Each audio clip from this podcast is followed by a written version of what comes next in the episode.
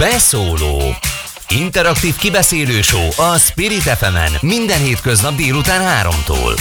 Várjuk hívásaikat a 0630 116 38 44-es nem emel díjas telefonszámon. A mikrofonnál Vogyarák Anikó.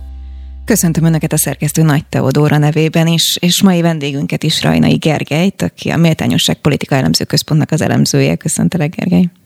Én is köszöntök mindenkit. Négy nap telt el a választás óta, lassan most már talán mindenki magához tért, mindenki reagált, az ellenzéki oldalon mindenki kitalálta, hogy ki a hibás, mert ugye nyilvánvalóan csak ők nem, ezt látjuk legalábbis civilként, és egyre többen beszélnek arról, hogy mondjuk a Jobbik hibája volt-e mindez, vagy mondjuk Márkizaj Péteré volt mindez az ő problémája, rajta múlott ez az egész, vagy egyáltalán áttörhető-e a jobb oldalnak a rendszere, az Orbán kormány megdönthető-e valaha, hogyha így nem, akkor hogyan? Na, ezekről beszélgetünk a következő két órában. Kérlek, hogy röviden összegezzél így négy nap után. Te hogyan látod a helyzetet? Szerintem az látható, hogy egyértelműen az ellenzéki pártok nem próbálják felvállalni a felelősséget, illetőleg akik felpróbálják, azok sem mutatják igazán, hogy mi az egyértelmű tervük azzal, hogy mit változtatnának a következő négy évben, vagy a következő ciklusban.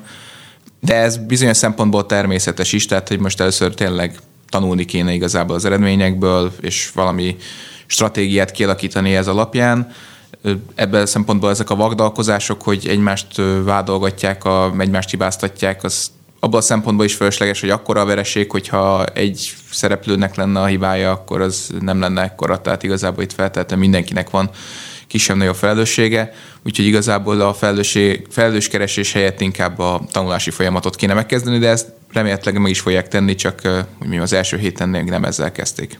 Fogunk ezzel külön foglalkozni, egyébként készítettünk erről is majd egy összefoglalót, hogy az ellenzék mit mondott, és ki mit gondol, hogy kinek a hibája.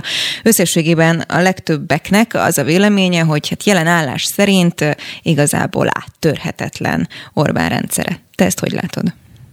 Hát jelen állás szerint áttörhetetlen, vagy hát nem sikerült áttörni, ez egész biztos, de ez a magyarázat, hogy áttörhetetlen, ez igazából csak fölmenti az összes szereplőt, tehát akkor lehet azt mondani, amit Jakab Péter is mondott, hogy hát megvárjuk, hogy összeomoljon a rendszer, a népharag eltakarítsa, és akkor mi készen állunk, hogy, hogy átvegyük a kormányzást.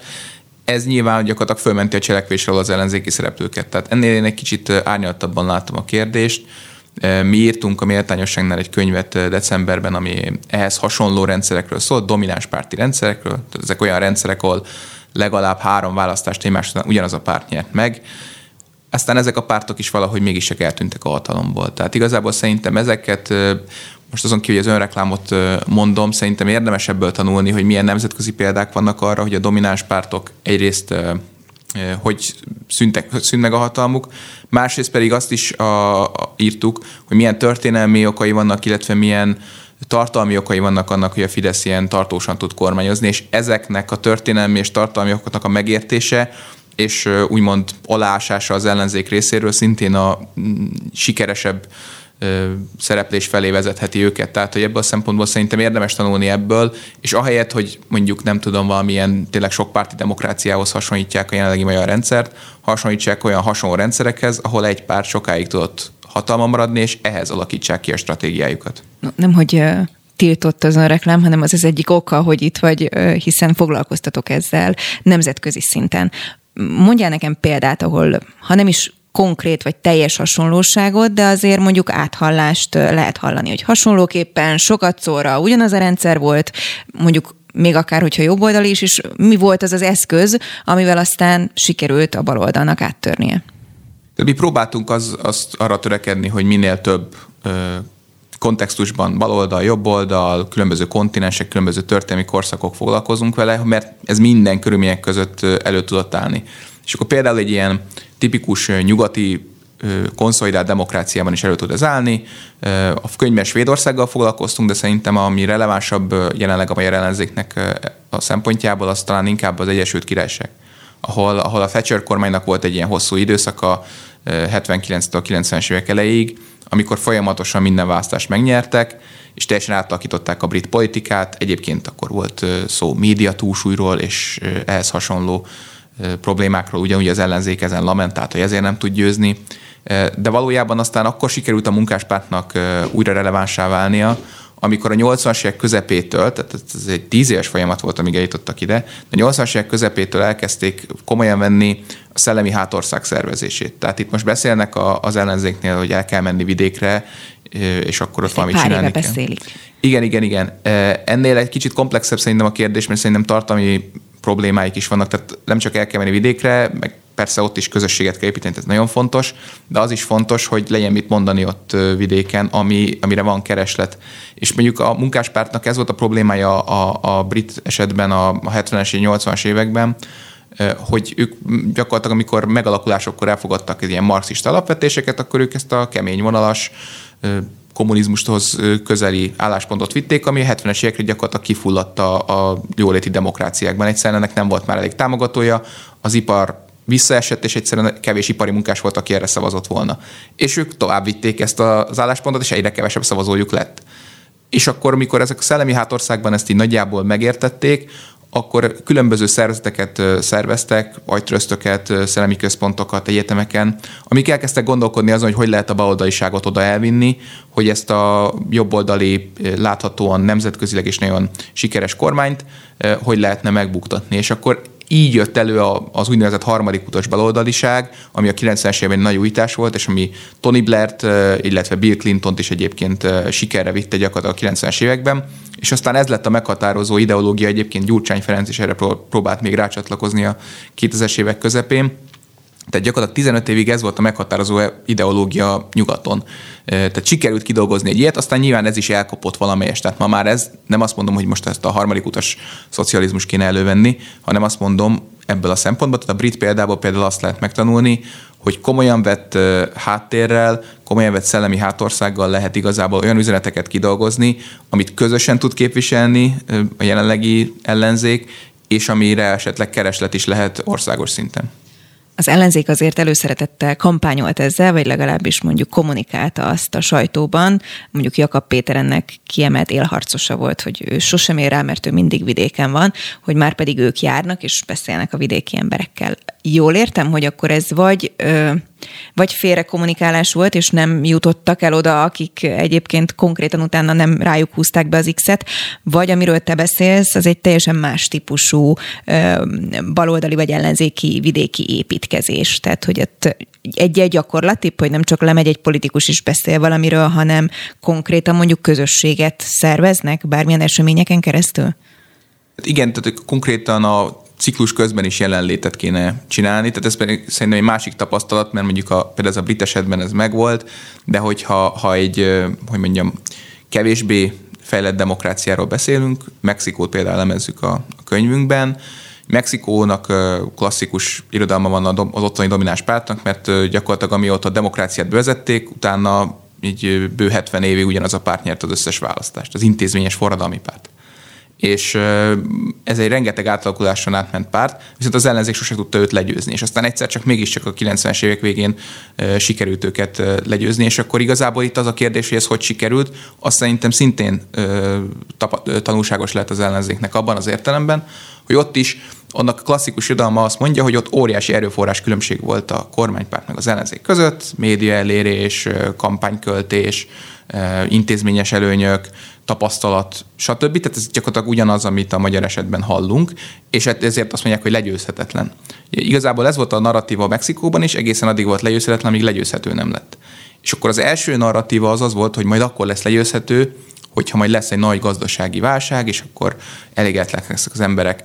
És ez a 80-as években bekövetkezett Mexikóban, volt ott földrengés, gazdasági válság, amiket nem kezelt túl jól egyébként ott a kormány, és mégsem sikerült áttörni az ellenzéknek. Tehát egy, most ebben a szempontból ez a sült bárásos hozzáállás, ami jelenleg tavasztalható az ellenzékben, hogy majd mindjárt jön a gazdasági válság, igen, mint lelkesen ezt, ezt beszélnének halljuk, róla, hogy hát infláció lesz itt. Na majd rájuk szakad. Igen, tehát egyrészt, egyrészt ugye nem szerencsés erre várni, itt, így főleg nyilvános beszéd, beszédekben azt mondani, hogy milyen jó lesz majd, hogyha végre minden magyar tönkre megy, tehát erre várni ez szerintem önmagában nem szerencsés, de még hogyha ez oké, okay, megkövetkezik, és akkor majd elégedetnek lesznek a, a választók a kormányjal. Ez némileg bekövetkezett már most is, tehát volt egy Covid-válság, van egy háborús válság, az infláció már azért elég erősen kiugróban van, tehát már ez elindult ez a folyamat, és nem azt látjuk, hogy ez erodálná a Fidesznek a táborát, tehát emellé kellene más is, és ezt amikor Mexikóban erre rájöttek, ott az volt az elsődleges probléma, ami szerintem nagyon hasonló a magyar problémához, hogy a, a nagyvárosi értelmiség, akik abszolút ilyen kozmopoliták voltak, tehát tudtak angolul, jártak Amerikába és így tovább, ők, ők gyakorlatilag maguknak csinálták a politikát. És ezért a nagyvárosi körzetekben egyébként viszonylag sikeresek is tudtak lenni, de úgymond vidéken, ami a Mexikóban egy nagyobb városokat is jelenthet, de az a lényeg, hogy nem a fővárosban, az értelmiségi körzetekben, ott egyszerűen nem tudtak áttörni egyáltalán, még akkor sem, amikor ilyen nagy válságok voltak és aztán az üzeneteik azok alapvetően úgymond értékorientáltak voltak. Tehát ők azt mondták, hogy hát ez nem demokratikus, túl korrupt, nem elég liberális, nem védi a jogokat eléggé. Ez is szerintem nagyon hasonló ahhoz, amit itt látunk. Amit lássuk be, nem biztos, hogy mindenki ért. Hát nem biztos, hogy mindenki ért, meg aki ért, én nem is ezt feltételezem, hogy nem értik az emberek, hanem azt, hogy nem ez az elsődleges szempont, ami a prefer- mm. politikai preferencia kialakításán előjön mindenkinél. Egyébként hogy mondjam, a nagyvárosi értelmiség körében ezek nagyon fontos dolgok, ezt látjuk is, hogy Budapesten azért ezzel lehet tarolni, tehát azért nem létezik egy szavazóközönség ennek, ezt nem azt mondom, hogy ezt el kéne hagyni. De ott arra jöttek rá, hogy akkor kellenének, mert hogy az, hogy a gazdasági válságot várjuk, abból azt is következtethetjük, hogy az embereknek nagyon fontosak ezek a kifejezetten materiális jellegű szempontok. Tehát a politika tudományban szoktunk beszélni úgynevezett materiális, posztmateriális törésvonalról, ami annyit jelent, hogy vannak olyan szavazók, akiknek konkrétan az a fontos, hogy milyen anyagi juttatásokat, pénzt, lehetőséget tud nyújtani egy kormány, és akkor vannak posztmateriális szavazók, akiknek ez másodlagos, hanem neki bizonyos értékek mellett kiállás alapján szavaznak. És ez utóbbi posztmateriális réteget ezt megszólítja a, az ellenzék itt is, és Mexikóban is ez történt, de a materiális tömegeket, azokat nem.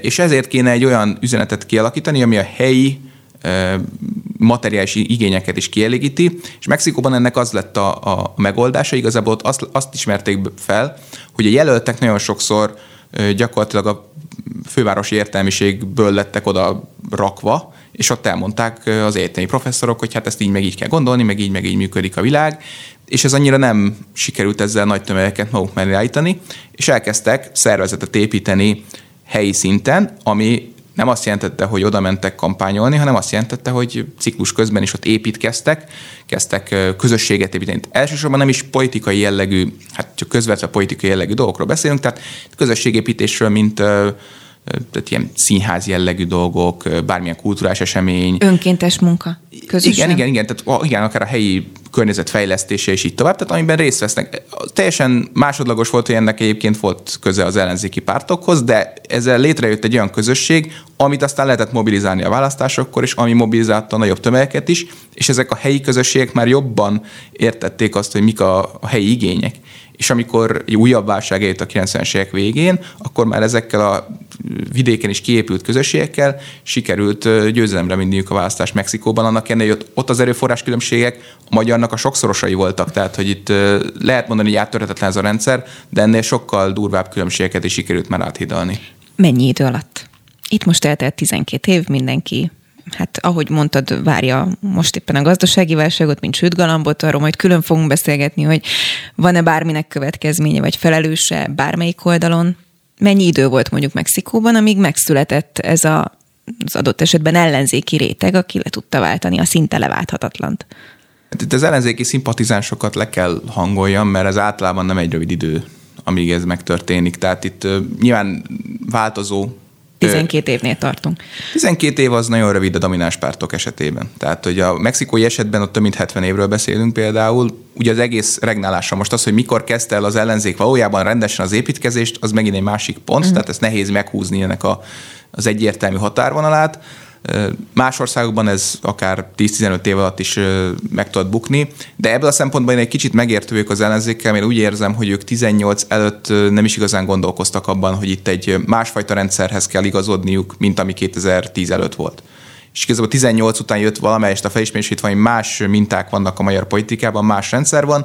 Ennek lett az eredménye például az előválasztás, ami egy intézményes válasz erre. És mondjuk az a baloldali tömb, ez nagyon szeret ilyen intézményes válaszokat adni, hogy hát milyen rossz a választási rendszer, akkor mi megoldjuk a magunk választási rendszerével, és így rendben, de hogy ennél mélyebbek a strukturális problémák. Tehát, hogy az intézményes választ sikerült megadni, tartalmi választ azt nem is nagyon próbáltak. Tehát azt gondolták, hogy az intézményes válasz az mindent fölülír. Tehát igazából ebből a szempontból ez hasonlít ahhoz, amit a, a, ezek a liberális elitek 90-es években is gondoltak, hogy behozzuk a demokráciának a mindenfajta intézményeit, választási rendszert, alkotmánybíróságot, parlamentarizmust, és akkor majd meghonosodik Magyarországon ugyanaz a demokrácia, ami Németországban. De ez nem így működik, tehát ennek vannak tartalmi elemei, ahogy az ellenzéki együttműködésnek is kéne ennek tartalmi elemei, és ez még abszolút kimaradt, és ezt úgy gondolom, hogy nemzetközi példákból tanulva szép lassan föl lehet építeni, lehet, könnyen lehet, hogy az évtizedekbe tart, az is lehet, hogy jövőre megtörténik, és tényleg elsöpri a népharag Orbán Viktor, de ennek nagy valószínűséget nem adok.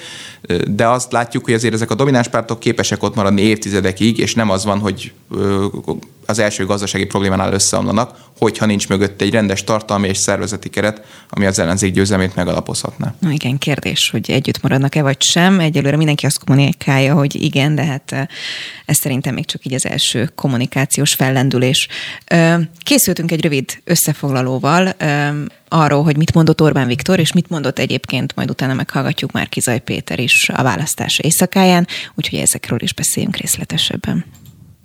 Tudjuk, hogy a szerénység a legfontosabb. Minél nagyobb a győzelem, annál nagyobb szerénységre van szükség, és balljuk be, hogy ma este van is mire szerénynek lenni.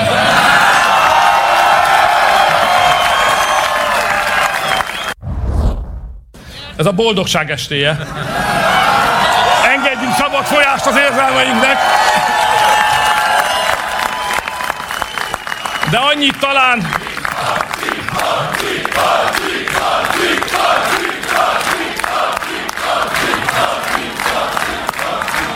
de annyit talán adhatunk az eszünknek is, hogy elmondjuk, hogy a ma estével a győzelem szinte minden lehetőségét kimerítettük. Már minden, hogyan nyertünk. Ez a győzelem azért is marad majd emlékezetes talán életünk végéig, mert most kellett a legnagyobb túlerővel megküzdeni. A baloldal itthon, a nemzetközi baloldal körös körül, a brüsszeli bürokraták, a soros birodalom minden pénze és szervezete, a nemzetközi fősodratú média, és a végén még az ukrán elnök is. Ennyi ellenfelünk egyszerre még sosem volt. No, hát ezt nem tisztünk elemezni, hogy a szerénységi faktor az mondjuk hanyas volt és skálán ebben a beszédben, de az biztos, hogy sokaknál nem tetszésüket fejezték ki, próbálok nagyon finoman fogalmazni, és nem azt mondani, hogy kiverte a biztosítékot, az, hogy például egy háborúban álló szomszédos ország elnökét hozza be, amin egy tapsoló tömeg nevet.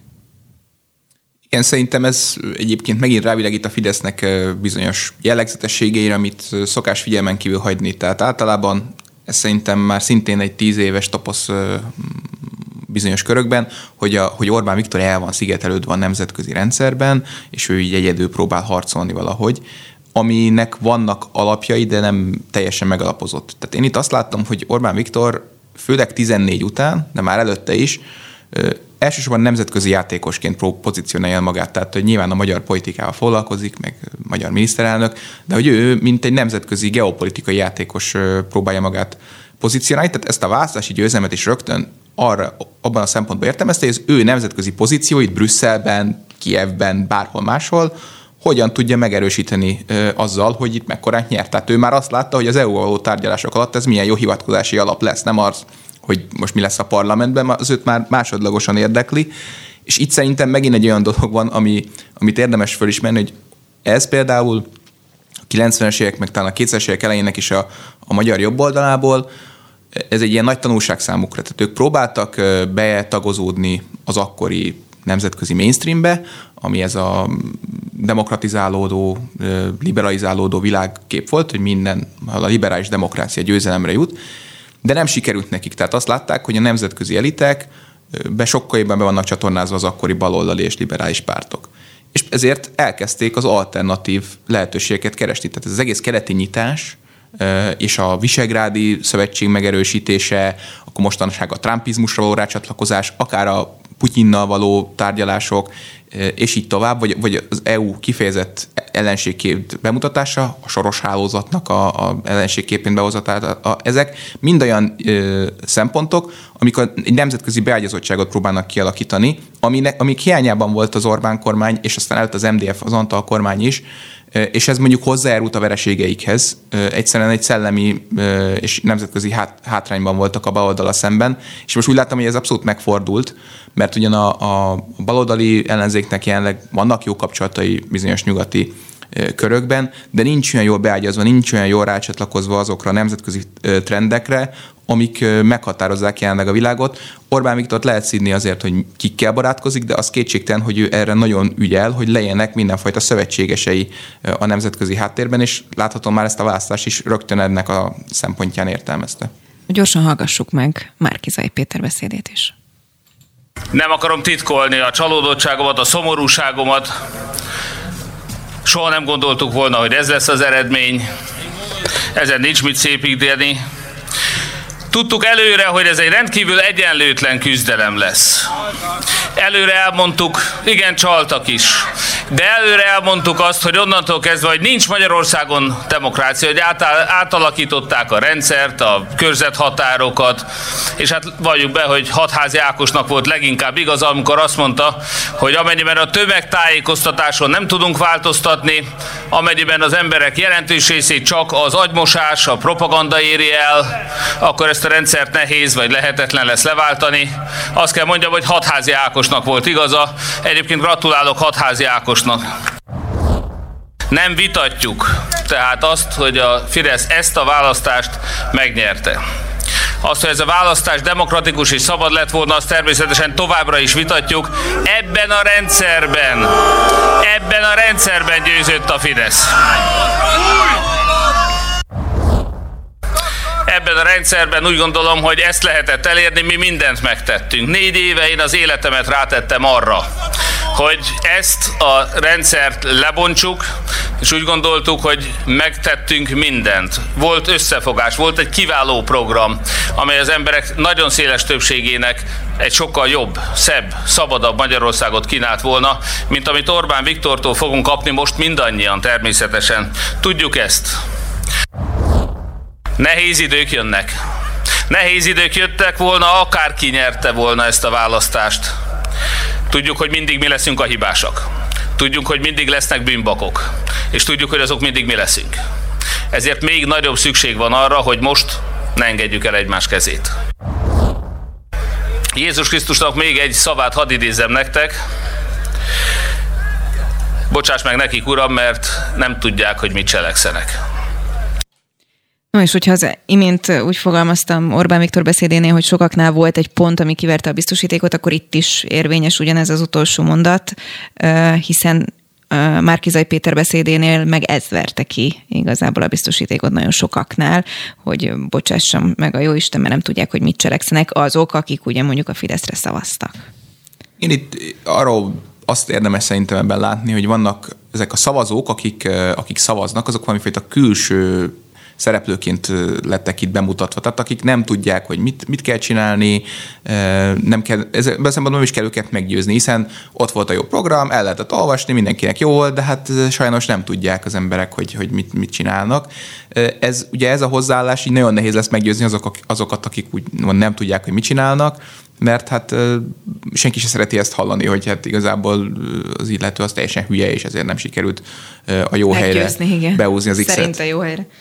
És hát szerintem, amit még érdemes ebből a beszédből kiemelni, hogy itt is rögtön az intézményi dolgokkal volt először foglalatoskodva. Ezt nagyon szereti ez a baloldali ellenzék, hogy mindenfajta intézményi problémák vannak, és tényleg vannak intézményi magyarázatok, de azért a tartalmi magyarázatokkal kellene szintén foglalkozni, és nem csak intézményi magyarázatokat adni mindenre, mert ennél azért egy kicsit többből áll a politika, és hogyha erre fókuszálnak, akkor nem fognak tudni győzelmet aratni. No, innen folytatjuk egy nagyon rövid szünet után.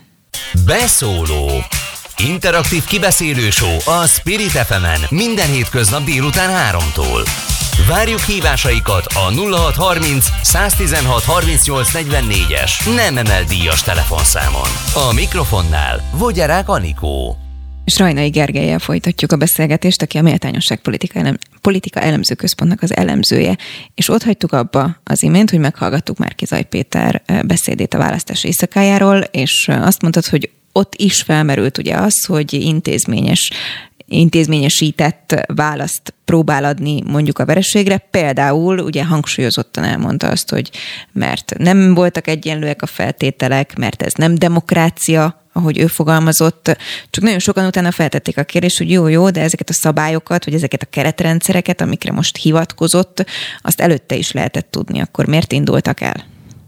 Igen, akkor meg kell határozni az ennek megfelelő célokat. Tehát egyébként, hogy mondjam, ebben az értelemben, hogy megint itt a demokrácia, mentén is vannak problémák. Egyébként a könyvben van egy külön fejezet a domináns pártok demokrácia képéről, hogy az hogy segíti az ő hatalomban maradásukat, hogy milyen demokrácia képet alakítanak ki, és itt behoznám azt, hogy hogy igazából itt azzal nem foglalkozik az ellenzék, és akkor is, amikor demokráciának hívják, hogy nem demokratikusnak ezt a rendszert, hogy itt alapvetően inkább a liberalizmust hiányolják, a liberális demokráciának a liberális részét. Tehát a, ami a kisebbségeknek ad jogokat, esélyegyenlőséget próbál biztosítani.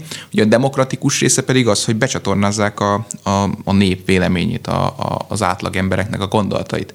Tehát ez a rendszer, amíg a Fidesz gyakorlatilag a liberalizmus teljesen zárójelbe tette, meg is mondták, hogy illiberális demokráciát vagy államot építenek, a demokratikus elemet pedig iszonyatosan kihangsúlyozza, hogy ők a nép felhatalmazásával bármit megtehetnek, addig az ellenzéknél pontosan másik extremitásban megyünk, hogy a liberális elvek azoknak a hiánya a nagy probléma, és a demokrácia gyakorlatilag mindegy is, hiszen a ezek a buta emberek azt se tudják, hogy mit cselekszenek, nem kell velük foglalkozni, hanem ki kell építeni a liberális intézményeket, és az a rendszer jó, ahol liberális intézmények vannak. Ez teljesen mindegy, hogy ez hány embernek tetszik, vagy elégedett vele. Nem foglalkoznak azzal, hogy ezek az intézményekkel, amiket visszasírnak, azokkal milyen hozzáállása van a magyaroknak hozzá. Tehát, hogy igazából ehhez egy csalódás kapcsolódik a rendszerváltás csalódása, ami nem hozta el azt a jólétet, amit vártak. Most más kérdés, hogy irányosak voltak ezek az elvárások, de az a lényeg, hogy a magyar embereknek nagyon sokszor csalódás volt a rendszerváltás. 2010 után pedig látnak egy olyan rendszert, amiben kiismerik magukat. Nem biztos, hogy elégedettek vele minden szempontból, de valamelyes kiismerik magukat, szemben mondjuk az általuk káosznak vélt liberális demokráciával. És ezzel foglalkozni kell, hogy ez a két elem, a liberalizmus és a demokrácia, ezeknek az együttéléseiként nem csak Magyarországon probléma, hanem Amerikában is, meg nyugaton is. Nyilván nem olyan extrém módon tematizál, mint itt, ahogy gyakorlatilag tényleg van egy liberális oldal, meg van egy demokratikus oldal, és a kettő semmiben nem fedi át egymást, de erre kéne valamelyest reflektálni, hogy a kettőt valahogy össze kéne hozni, és ehhez kialakítani az intézményes és nem intézményes válaszokat is. No, ehhez képest nem azt látjuk egyébként, hogy most mindenki rögtön már ezen dolgozna, hogy akkor itt változanak a dolgok. Egyelőre mindenki emészti azt, hogy mi történt négy nappal ezelőtt. Nagy Teodora kolléga nem készített egy összefoglalót arról, hogy ki, hogyan reagált, melyik párt mit gondolt, és hol tartunk most. Orbán Viktor negyedik kétharmados győzelmét követően az ellenzék közös miniszterelnök jelöltje Márkizai Péter úgy döntött nem ül be a parlamentbe. Az összefogás hat pártja pedig nyilatkozatban jelentette be, hogy a jövőben is folytatják a közös munkát, ugyanakkor egyik párt vezetősége sem ajánlotta fel a lemondását a vereség után. Márkizai Péter hat ellenzéki párt hadseregét kapta meg októberben, és tetemes előnyt. Ebből már tetemes hátrány lett. Hova tovább Fideszes kétharmad, mondta Jakab Péter a választást követő értékelésében a Facebookon. Márkizai Péter októberben hat ellenzéki párt hadseregét kapta meg, és tetemes ellenzéki előnyt. Ebből az előnyből fél év elteltével mára ellenzéki hátrány hova tovább Fidesz kétharmad lett. Talán a kevesebb és megfontoltabb, egyértelmű beszéd most több szavazatot hozott volna. Márkizai Péter októberben azt mondta, hogy ő leváltja az ellenzéket. Valójában nem leváltotta, hanem megbuktatta. Gyurcsány Ferenc is külön szólalt meg a dk politikusok gyűrűjében. Hölgyeim és uraim, ma súlyos vereséget szenvedtünk, kezdte videós bejelentkezését Facebook oldalán a DK elnöke. Elmondása szerint a baloldalt nem tudja képviselni egy olyan jelölt, aki sok tekintetben a jobb oldalt tekinti példájának, fogalmazott Gyurcsány Márkizai Péterről. Kapitány nem attól lesz valaki, hogy megválasztják. Kapitány attól lesz valaki, hogy biztonsággal, biztonságos úton, biztonságos kikötő felé vezeti a hajót. aki a hajót viharba vezeti, aki nem éri el a kikötőt, aki nem ér oda a kívánt célhoz, az lehet, hogy ott állt a kormánynál, lehet, hogy döntött, de végül azok, akik rábízták a hajó sorsát, végül azt gondolják, hogy talán nem ez a legjobb kapitány. És azt hiszem, hogy igazuk van. Nem merült fel a választási vereséget követő hatpárti egyeztetésen a pártvezetők lemondásának kérdése, mondta Tóth Bertalan az ATV Egyenes Beszéd című műsorában. Tóth Bertalan szerint pártja különösen a párbeszéddel kiegészülve több képviselővel rendelkezik, mint a többi ellenzéki platform. Ugyanakkor igyekezett hangsúlyozni, hogy a választást ettől még kudarcnak tartja. Bocsánatot kérünk tőletek, mert az Orbán rendszer ellenzékeként nem tudtunk élni azzal a bizalommal, amit belénk fektettetek az elmúlt években egészen az utolsó órákig. Ez Donát Anna Momentum elnöke jelentette ki közösségi oldalán. Szerinte rengeteget dolgoztak a legkisebb falvakba is, elmentek, de ez nem volt elég. Át kell gondolni, miért nem, mit tudnak másképp csinálni, mit rontottak el, mi az ellenzéki politizálás jövője, írta a politikus. Ungár Péter, az LNP egyik erős embere, országgyűlési képviselője, sok szempontból egyetért Donát Annával. Igaza van, mindannyiunknak bocsánatot kell kérnünk, és van az eredményben közös felelősségünk, fogalmazott Ungár Péter. Jakab Péter sokkal erőteljesebben, de hasonlóképpen fogalmazott egyébként Márkizaj Pétert, kritizálta ő, és egyértelműen, ha lehet így fogalmazni, az ő nyakába varta ezt a vereséget. Holott sokan meg visszamutogatnak rá, illetve a Jobbikra, hogy igazából a Jobbiknak a 800 ezer szavazója tűnt el. Te hogy látod? Itt szerintem azt látjuk, hogy létrehoztak egy intézményt, ezt az összefogást, amit az előválasztásra megpróbáltak úgy hogy mondjam, sorba is rakni, hogy akkor kinek mi a szerepe benne, de az intézmény létrehozása után ezt tartalommal nem sikerült feltölteni. És ez mondjuk abban a szempontból nem is meglepő, hogyha belenézünk a magyar történelmi mintákba, a politikába, a magyar történelem nagyon nagy részében az volt a rendszer, hogy van egy nagy kormánypárt, ami ilyen pragmatikus kérdésekkel foglalkozik, és egy ilyen nagyon sokszínű ellenzék, ami egyrészt belső vitákkal foglalkozik, másrészt a közjogi kérdésekkel, alkotmányosság, és így tovább. Ez már a dualizmusban is így volt, és aztán így volt a horti rendszerben, bizonyos értelemben a, a, a, az államszocialista rendszer alatt is ez volt, és aztán most ugyanez van a, a jelenleg is. Tehát ez egy olyan minta, amit újra és újra látunk, és azt is látjuk, hogy ez a sokpárti ellenzék, ez egy, még hogyha nyert volna is, lát, ez mutatja, hogy milyen nehézségeket okozott volna. Mert nagyon sok mindenben nincs itt egyetértés. A személyi kérdésekben abszolút nincs, de egyébként semmilyen irányban nincs, nincs tartalom. Tehát ezt láttuk, nagyon régen volt, de a, még a századforduló környékén 1905-ben nyert az ellenzék akkor az akkori domináns párttal, a szabadelvű párttal szemben egy választást és aztán kormányozni teljesen képtelenek voltak. Tehát ez két év után összeomlott az a kormány, mert egyszerűen olyan sokszínű volt az ellenzék, és annyira hozzászoktak már ehhez az ellenzéki stratégiához, hogy nekik az a lényeg, hogy azt mondják, hogy a jelenlegi rendszer rossz, és ezt tartalommal alig-alig töltötték föl, hogy egyszerűen, amikor ott voltak a kormányrundnál, akkor csak még jobban összeomlottak, és teljesen visszaestek. És egyébként nemzetközileg is látunk erre példákat, ez nem csak a magyar történelemben van így, Például Japánban is van egy párt, ami gyakorlatilag a második világháború után minden választást megnyert két kivétellel, de mind a két esetben, amikor elvesztették a választást, utána egy ilyen szintén sokszínű ellenzék jött a Japán élére, és egy ciklus után teljesen tönkrementek, mert, mert, mert az belső vitákkal voltak elfoglalva, és utána még erősebben jött össze a liberális demokrata párt. Tehát, hogy amíg nincs meg ennek a tartalmi része ennek az összefogásnak, és ez most láthatóan nagyon nincs meg, addig igazából a győzelem se segítene sokat az ellenzéken az a helyzet, tehát hogy itt nem mélyebb problémák vannak annál, mint hogy most éppen mi lett a választási eredmény. Csak a tartalmi rész hiányzik. Gondolok itt arra, hogy Ungár Péter is mondta, de egyébként egyre többen, akik mondjuk ellenzéki szimpatizánsnak vallják magukat, és értelmiségének, hogy itt elitváltásra van szükség, hogy már pedig újra és újra ugyanazokkal az arcokkal futunk neki a választásoknak, hogy sokan kritizálják azt, hogy nincs következménye annak, hogy például egy ilyen brutális vereség van. Itt én az elmúlt négy napban bárkit megkérdeztem, bármilyen műsorunkban, eszükbe sem jut sem az, hogy leváltsák, vagy lemondjanak pozíciókról, no de pláne az, hogy mondjuk ne üljenek be a parlamentbe, tehát igazából, hogyha erről az oldalról veszük, akkor már Kizai Péter az egyetlen, aki magára nézve következményt vont le ebből, és ő nem fog beülni a parlamentbe. De mindenki más úgy csinál, mintha minden jó lett volna, vagy mi sem történt volna. Én, én szkeptikus vagyok a következményekkel kapcsolatban, több okból is. Tehát az egyik az, hogy pont ez egy általános politológiai kritikája egyébként a sokpárti kormányzásnak, tehát ez nem egy ilyen önmagában vért jó, hogy ez felelősséget elmossa. Tehát, hogyha egy párt vezet, egy vezető van, akkor tudjuk, hogy ha rosszul mennek a dolgok, akkor az ő felelőssége, ha jól mennek a dolgok, az is az ő felelőssége, és mondjuk ez a Fideszben látszik. Tehát, hogy nyugodtan lehet Orbánozni bármiért. Az ellenzékben viszont látható, hogy azzal, hogy megosztják a felelősséget, igazából elmossák. Tehát, hogyha bármi rossz történik, ez ilyenkor az történik, hogy hát Nem akkor... én voltam, ő volt. Igen, tehát akkor mindenkire rá lehet kenni a szomszédra, és főleg, hogy így hat párti az ellenzék, így igazából mindenki öt másikra rá tudja kenni, tehát nagyon sok bűnbakot lehet és valószínűleg mindenkinek igaza is van, tehát mindenki hibázott, és akkor lehet mindenki másra kenni.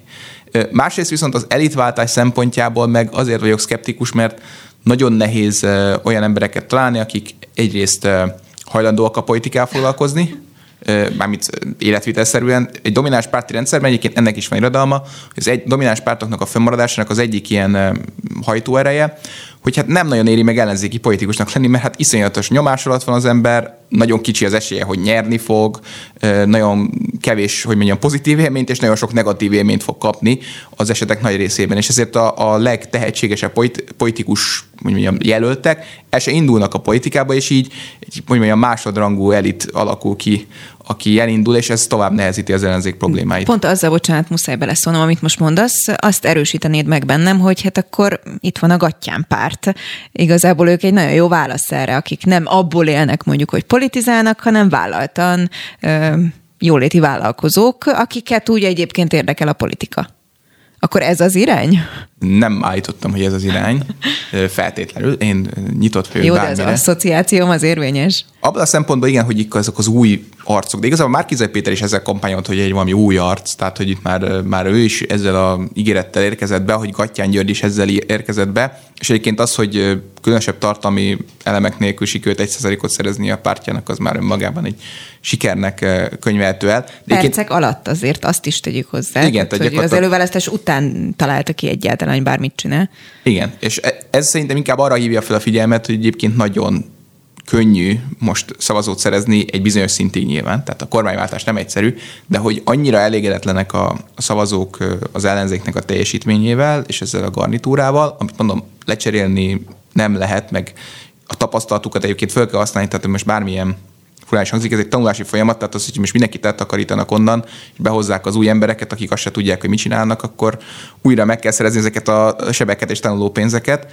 De ettől függetlenül az új szereplőknek a bejövetele az egyébként nem kizárt a magyar politikában, már csak azért sem, mert az elmúlt ciklusban is láttuk ezt, tehát hogy a Momentum is most egy 5-6 éves projekt igazából, a, a mi hazánk ugye egy még rövidebb idő alatt épített. a nyertesei ennek a választásnak. Igen, igen. Tehát, Orbán Viktor mellett. És, és, és, és, ezt nem lehet mondani, hogy ő nekik nem voltak meg ezek az intézményes hátrányaik, tehát hogy ő nekik a jobbiktól el kell csenniük a szervezeteket, ami azért megint csak nem egyszerű, ahogy így elmondjuk, médiajuk nem nagyon volt, és így tovább. És a jobbik, mondjuk a, még a régi jobbik, tehát a 2000-es évek jobbikának is láttuk, hogy ott is lehetett egy hosszú építkezéssel kiépíteni egy elég komoly szervezetet bizonyos helyeken. Most nem a, ott nem konkrétan a tartalmi politizálást próbálom helyeselni, vagy például állítani, hanem azt mondom, hogy erre van lehetőség bármilyen ö, rendszerben, és mondjuk ugyanezt látjuk, ugye a Gattyánnál ott azért van erőforrás, azért a, a, az anyagi erőforrásoknak nincsenek hiány, de bárki másnak is lehetséges, mondjuk, hogyha megfelelő tartalmat állít elő,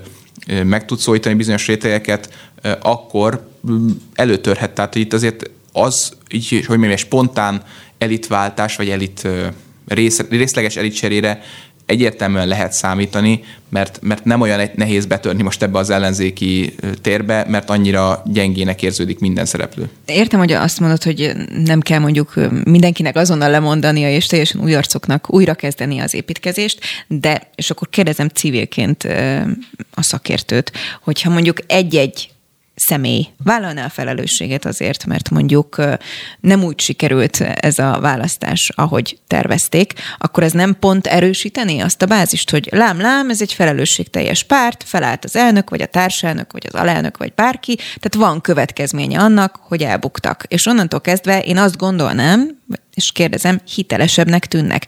A könyvetekben például külföldi példákban van ilyen, vagy igazából arra kell fókuszálni az ellenzéknek, hogy töltse meg tartalommal azt az intézményes rendszert, amiről eddig beszéltünk? Ott egyértelműen látunk ilyet, hogy bizonyos pártokban fölvállalják a felelősséget akkor, amikor elveszítik a választást, de az, az, hogy utána teljesen kizárják magukat a politikából, az viszont kevésbé szokott üdvös lenni. Tehát inkább az a jó, hogyha ezek az illetők háttérbe vonulnak, és egyfajta építkezésbe kezdenek. Most nem, ez megint egy egészen más irány egy kicsit, de hogy, hogy mondjuk Vona Gábor vagy Schiffer András mondjuk körülbelül ezt csinálta. Tehát ők is nem szálltak ki a politikából az értelme, hogy nagyon látjuk, hogy foglalkoznak ezzel a témával, csak más műfajba helyezték át, tehát elvállalták a saját politikai felelősségüket, és utána úgy gondolták, hogy a politikai céljék elérésében úgy tudnak a legjobban segíteni, hogyha valami fajta értelmiségi, közösségi munkát végeznek. Most az, hogy ezt hogy végzik, az megint más kérdés. Megjegyzem, hitelesebb figuráknak is tartják őket szerintem, mint akár mondjuk politizálós korukban. Jó, ez mondjuk egyébként mindenkire igaz, tehát ezt nem akarok. A politikusoknak általában mindig rosszabb megítélése, mint a nem politikusoknak. Tehát, hogy abban a pillanatban, hogy abba hagyja, akkor utána, ez egyébként az amerikai elnökökkel is így van, hogy amíg ott van hivatalban, akkor mindenki a legrosszabbakat mondja róluk, aztán visszavonulnak, és akkor ilyen nagy bölcsei lesznek a haza, haza nagy bölcsei. Tehát, hogy ez, és akkor így nagyon nagy az elfogadottságuk, és ez volt a tradíció régen, hogy nem tudom, tehát Ronald Reagan sem nagyon szerették például a 80-as években, de aztán 90-es években már akár demokrata körökben is egy ilyen elfogadott ilyen tótum faktummá vált. Tehát egy hogy ez, ez, ezt a jelenséget mondjuk nem mm, terjesztem ki, hogy akkor az a lényeg, hogy mindenki elfogadassa magát a nép minden nagyobb részében, mert, mert hogy ez az úgy tényleg ugye a leg, legevidensebb, hogyha teljesen kivonul a politikából, de a politikai aktivitás azt vállalni kéne, de mellé oda kéne rakni valamilyen fajta felelősséget, mert tényleg, hogy, hogyha az ember azt látja, hogy semmilyen következménye nincs egy vereségnek, az nagyon furán veszi ki magát. Tehát legalább hogy mondjam, a látszatát azért érdemes lenne megadni, nem is feltétlenül lemondásokkal, de valami olyan mondásokkal, amik erre utalnak, míg egy-két helyen halljuk, hogy hát ez próbálnak tanulni belőle, ez a legdor sok több, amit mondanak. Az, hogy, az, hogy itt milyen változásokra van szükség, az nem igazán hangzik el, mert ugyanazt halljuk, amit 18-ban, hogy hát, hát gyakorlatilag ugye akkor is az volt a mondás, hogy le kell menni vidékre, nyilván ebben implicite benne volt az, hogy hát nagyon buták ott az emberek, vagy, vagy nem érik el őket, és akkor igazából, hogyha végre elmondják nekik, hogy mit akarnak, akkor majd rá fognak jönni, hogy hova kell szavazni, de hogy ez a hozzáállás, ez biztos, hogy nagyon kevés, mert egyrészt már bizonyítottan kevés, mert ezt csinálták az elmúlt négy évben, másrészt pedig, hogy mondjam, elméleti és nemzetközi példákból is látható, hogy ez, ez elég valószínűtlen, hogy sikerre vezetne. No, nézzük akkor a két legfőbb konklúziót, amire az elmúlt napokban jutottak az ellenzéki pártok a vereség kapcsán. Az egyik az az a mondás, hogy egyértelműen már Kizaj Péter a felelős. Ugye ezt mondja egyértelműen Gyurcsány Ferenc is, és Jakab Péter is.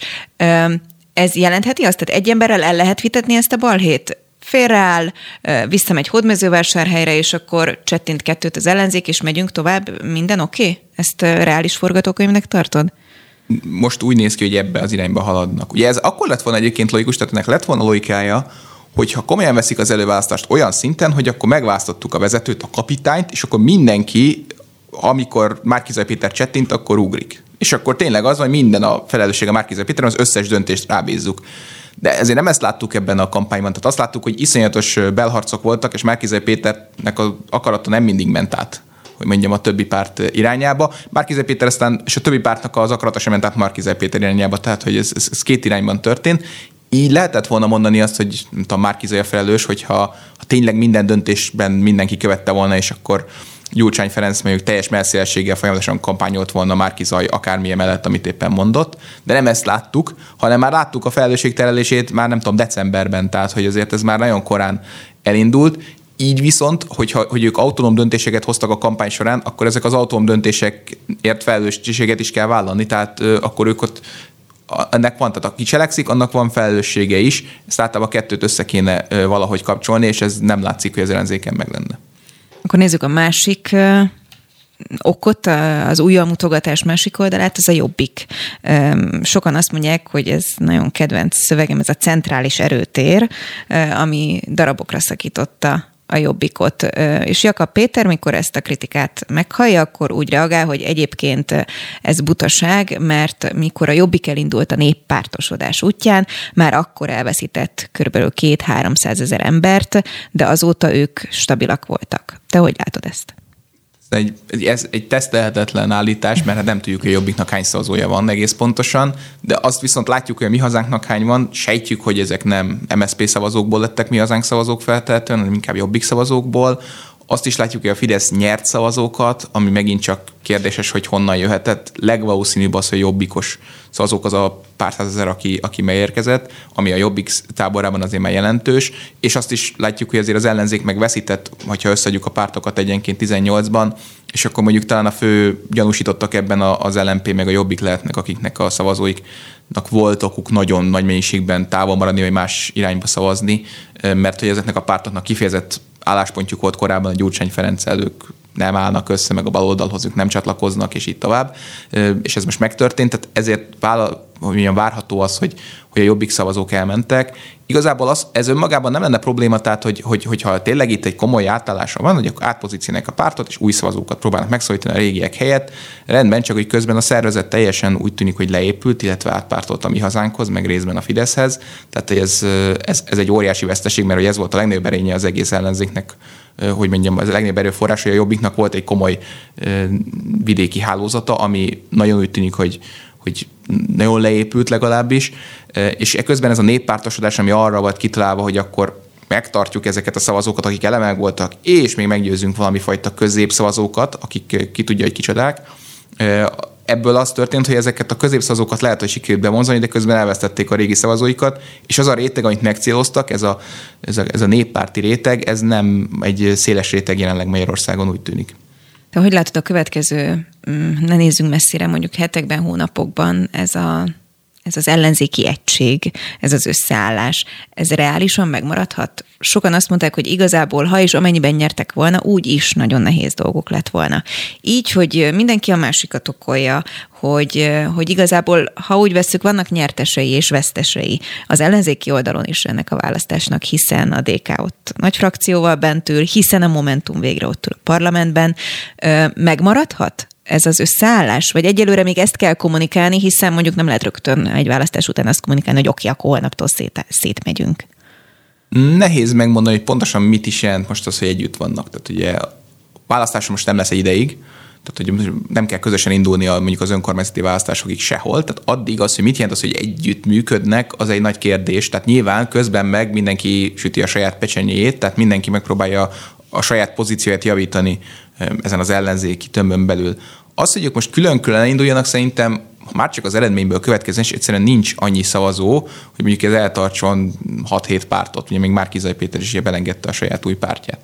Tehát egyszerűen ennyi szavazó nincs, úgyhogy ez valószínűleg most már gyakorlatilag a választók fejében is egy tömbként létezik, tehát már nem igazán tudják megkülönböztetni az MSZP-t, az LMP-t, a DK-t és a Jobbikot, hanem ez így együtt egy valami, aminek vannak különböző, inkább ilyen platformokként uh-huh. tekintik, mintha egy nagy párt lenne. Tehát egy, a, a választó igény az igazából az, hogy úgymond maradjanak együtt, közben pedig nyilván ott belül vannak bizonyos sajátos érdekek, mindenki a saját érdekeit próbálja érvényesíteni, és mondjuk az viszonylag mondjuk természetes is, hogy mondjuk amikor tényleg ilyen választási ciklus kezdete van, tehát még messze van a következő választás, akkor mindenki a saját magát próbálja felépíteni, ennek még önmagában nem is látnám problémát, hogyha ez nem elsősorban arra irányulna, amit én látok, hogy a másik kárára történjen ez. Tehát, hogy, hogy az van, hogy van ez a szavazó mennyiség, amit sikerült összehozni, és ezt próbálják újraosztani egymás között, és nem arról van szó, hogy én megpróbálom felépíteni azt, hogy a jelenlegi szavazóim mellé még behozok újakat, és ezzel majd erőt demonstrálok a szemben, hogy én tudtam új szavazókat hozni. Ugye Márkizaj Péternek volt ez a mondása, hogy majd ő behozza a csalódott fideszeseket, meg az ő személye garantálja, hogy még nagyobb lesz az ellenzéki összefogás, mint volt 18-ban. Láthatóan ez nem sikerült, hanem igazából a saját belső táboron belüli osztozkodást erősítette csak föl. Tehát ez, ez láttam igazából problémának, hogy itt úgymond elégedettek ezzel a jelenlegi réteggel, majd a többi buta szavazó az majd rá fog jönni előbb-utóbb, hogy rájuk kell szavazni. Négy év alatt lehet ebből bármit építkezni? Tudom, hogy itt a nemzetközi példák kapcsán behoztad azt, hogy van, ahol 70 év kellett, de bármilyen ö, pártállású is valaki, azt gondolom, hogy nem biztos, hogy egészséges, hogy 70 évig ugyanaz a kormányzat legyen. Nézzünk négy évet előre, ö, vannak pártok, vagy már nincsenek, vagy csak látszatpártok, új arcokról beszélünk, meg régiekről, felépíthető egy olyan egység, egy ellenzék, amelyik áttörheti ezt a rendszert? Szerintem felépíthető, mert azért a, a, a Fidesznek is vannak gyenge pontjai, és az ellenzék is tudna, ha, ha tudatosan építkezik és jól csinálja, akkor szerintem négy év alatt is meg lehet csinálni, nagyon nehéz és ritka rá a példa, de igazából azt is mondhatjuk, hogy itt már egy 12 éves építkezés vagy tanulási folyamat legalábbis zajlik. Tehát, hogy ebből a szempontból, ha négy év múlva történne valami, az 16 év alatt történne, az már nem egy olyan példátlan valami.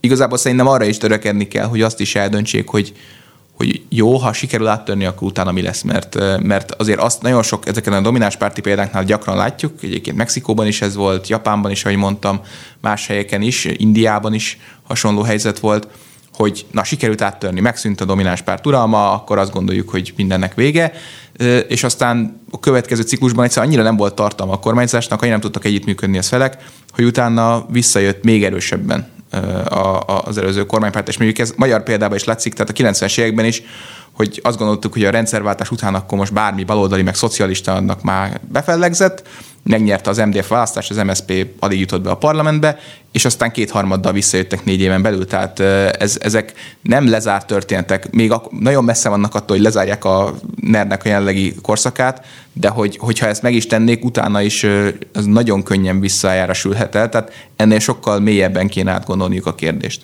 Hát meg mélyebbről kellene ezt az építkezést akkor elindítani. No, uh, tartunk egy rövid szünetet szintén, és a következő egy órában megnézzük majd kommunikációs szempontból is mindezt, hiszen Márkizai Péter például ez egyik fő kritikája az volt, meg az ellenzéknek is, hogy hát ami nehezen áttörhető, az mondjuk a kommunikációs fal, hogy a kormányzat túlsúlyban van, milyen buborékokban élünk, például a Facebookon, erről is fogunk majd beszélni. Rajnai Gergely, a Méltányosság Politika Elemző Központ elemzője a vendégünk, innen folytatjuk nem sokára. Beszóló Interaktív kibeszélő show a Spirit fm minden hétköznap délután 3-tól. Várjuk hívásaikat a 0630 116 38 44-es nem emel díjas telefonszámon. A mikrofonnál Vogyarák Anikó.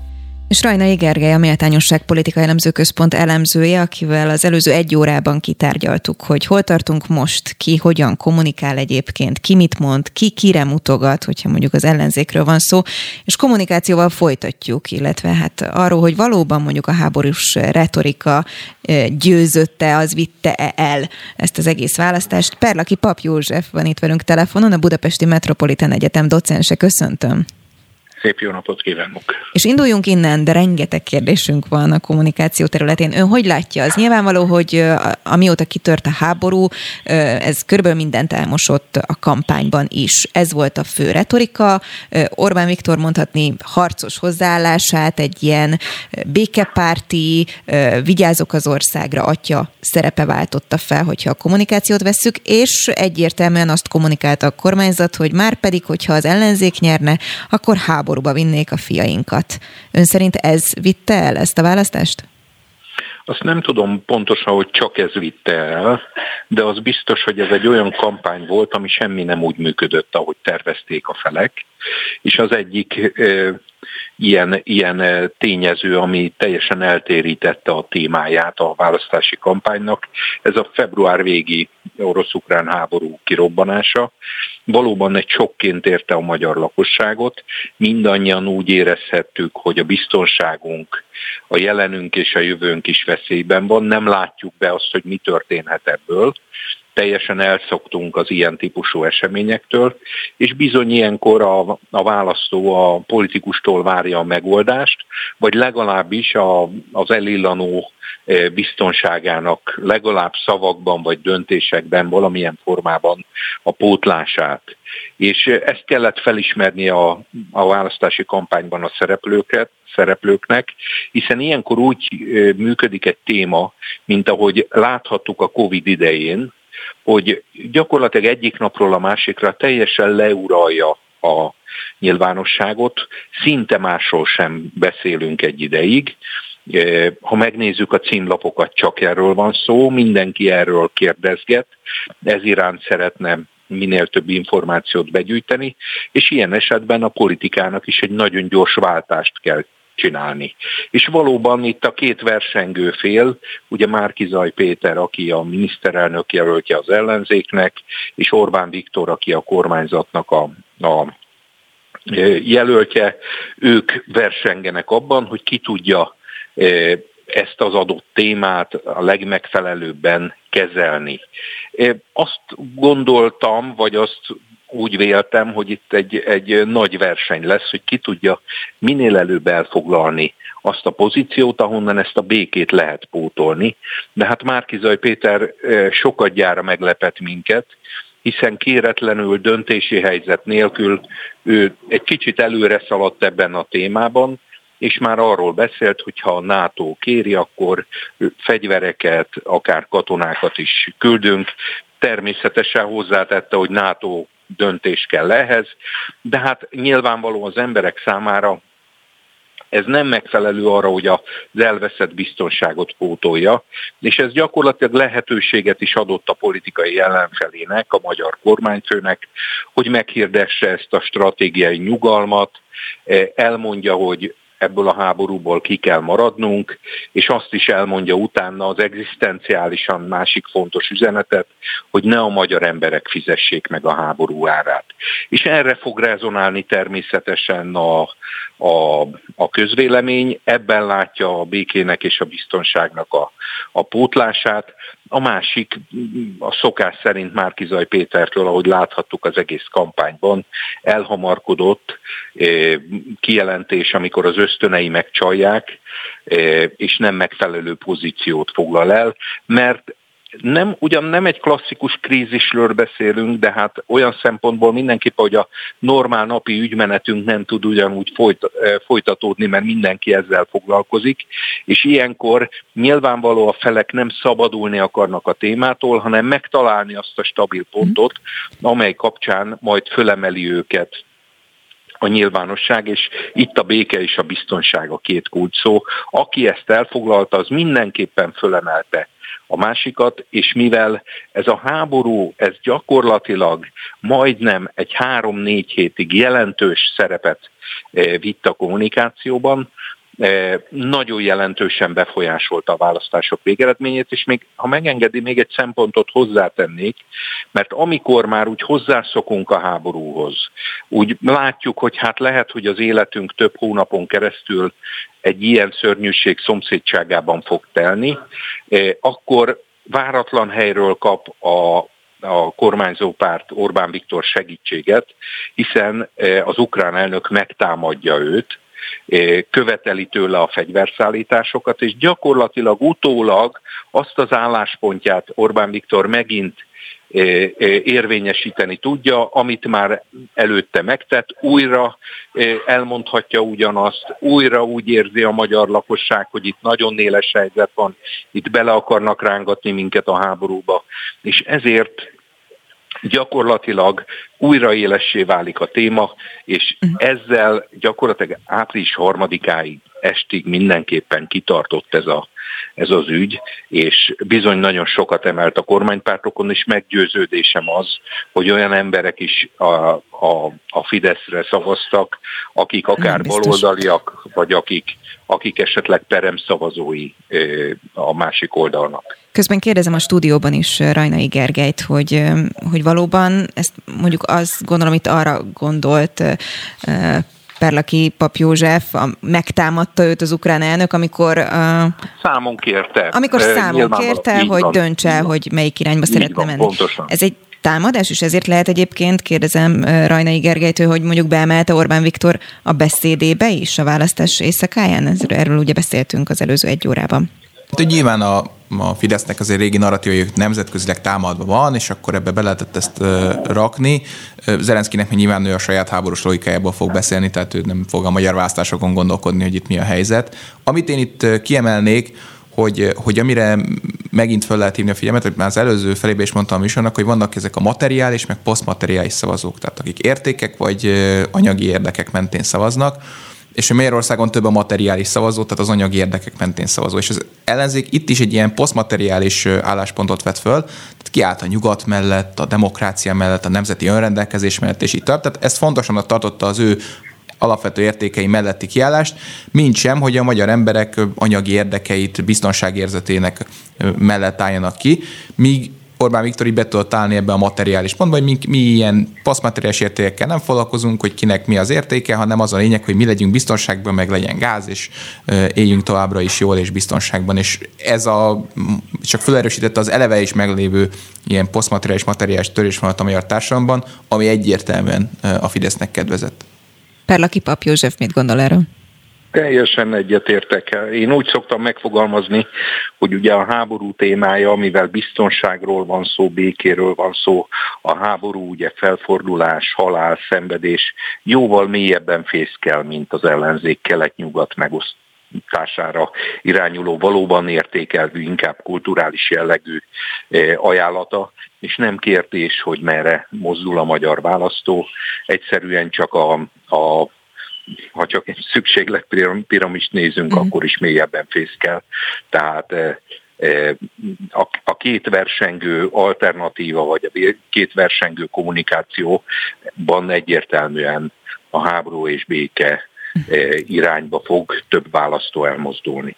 Nézzük akkor a választás óta eltelt kommunikációt. Az ellenzék részéről ugye ezt is már kitárgyaltuk a stúdióban az elmúlt órában Rajnai Gergelyel. Sokan egymásra mutogatnak, vagy másra, felelősséget nem látunk kommunikációban. Egyedül talán a Momentum volt az, aki bocsánatkérést intézett a választópolgárok irányába, mint ahogy mondjuk a Fidesz a győzelmet hogyan kommunikálja, például van egy bizonyos kis szék, amelyel hát firkálták Orbán Viktort, hogyha lehet így fogalmazni, és azt látjuk a közösségi oldalon, hogy ezt ő saját hasznára fordította, sőt, meglovagolták kommunikációs szempontból. Nekem szól a kérdés. Így van, persze. Elnézést. Igen, igen Ferlaki Pap József. Igen, igen, igen, hát nyilván nehezebb a kudarcban a szereplőknek a helyzete. Adja magát nem véletlenül Jakab Péter az első, aki Márkizaj Péterrel szemben megfogalmazza a kritikáit, hiszen neki a legfontosabb az, hogy a saját felelősségét ne kelljen megfogalmazni. Mind a mellett Márkizaj Péter miniszterelnök jelöltként valóban egy nagyon furcsa kampányt vitt. Nagyon nehezen lehet azt mondani, hogy a miniszterelnök jelölt nem járult hozzá a választási vereséghez. Én úgy gondolom, hogyha ezen a kiértékelési szakaszon, gyászmunkán eh, végig mennek az ellenzéki pártok, már Kizaj Péter felelőssége biztosan benne lesz a, a, a felelősök között. Természetesen más attribútuma is lehetnek ennek. Pont Jakab Péter, aki a leghangosabban szembe ment eh, Márkizaj Péterrel, ő lesz a következő, aki nem tudta azokat a támogatókat hozni, amelyek számított az ellenzék, és amelyekkel a matek közelebb jött volna, vagy jobban összeállt volna.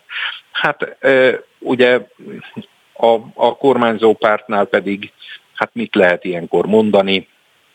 Nyilvánvaló az a feszültség, az a szembenállás utáni e, időszak, az felszabadul, és akkor lehet kis székkel foglalkozni, meg lehet értelmezni az egész kampányt, le, meg lehet tenni a győztesnek azt, hogy a saját narratívája alá rendezze a történteket, tehát tovább építse gyakorlatilag megszakítás nélkül azt a 12 éves kommunikációs narratívát, ami a kormányzásról szól, és gyakorlatilag megerősítse az ő domináns szerepét. Én azt gondolom, a nyilatkozatok elsősorban ezzel foglalkoznak. Rajnai Gergely?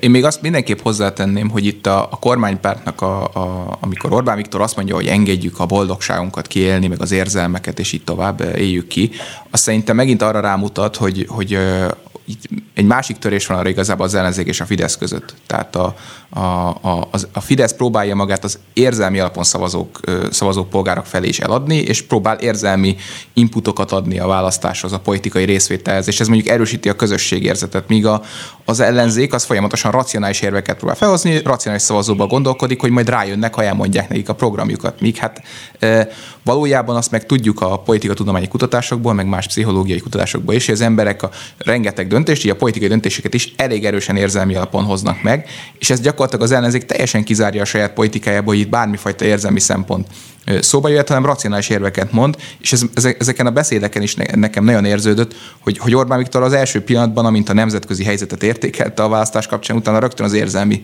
szempontra ment oda, és ez gyakorlatilag mutatja is, hogy miért tudja a Fidesz ilyen jól egy, egybe tartani ezt a közösséget, amit fölépített. Hogy gondolja Perlaki Pap József? teljesen egyetértek, valóban erről van szó az érzelmek nagyon fontosak. Gyakorlatilag a mai politikai kommunikáció arra törekszik, hogy erős identitással hitrendszereket építsenek föl, és ez a hitrendszer, ez egyértelműen kiálljon az adott politikai párt mellett, hiszen így van lehetőség arra, hogy biztos szavazókat, mélyen társadalmi, mélyen beágyazott pártokról beszélhessünk, és szóval amikor automatizmusként működik valakinél a szavazás, az a legegyszerűbb és legfontosabb egy párt számára hiszen bármi történik, bármennyire is változik meg a társadalmi környezet, bármilyen válság ugye a válságok korát éljük, bármilyen válságról is beszélhetünk, nagyobb esély vagy nagyobb remény van arra, hogy a szavazókat el lehet vinni, vagy tovább tudja magához kötni. Úgyhogy én is azt gondolom, hogy, hogy ez fontos. Végszóra Perlaki Pap Józsefhez intézem a kérdést, amit majd ebben az órában mindenkinek felteszek. Az ellenzék legerősebb mondása, vagy amiben viszont mindenki egyetért, az az, hogy kommunikációs szempontból lejtett a pálya, finoman fogalmazva, hogy nem voltak ugyanolyan olyan mértékű eszközeik, erőforrásaik és lehetőségeik, hogy ők kommunikálják az üzeneteiket. Erről mi a véleménye? Mm, bizonyára van benne igazság, én is azt gondolom, hogy, hogy ilyen szempontból is lehet róla gondolkodni, de semmiképpen sem csak erről szól a dolog. Nekem ilyenkor mindig 98 jut eszembe, amikor a Fidesz a legkisebb parlamenti erőként kb. 5%-kal volt a 94-98 közötti parlament bent, és egy 72%-os kormánytöbbséggel volt szembe.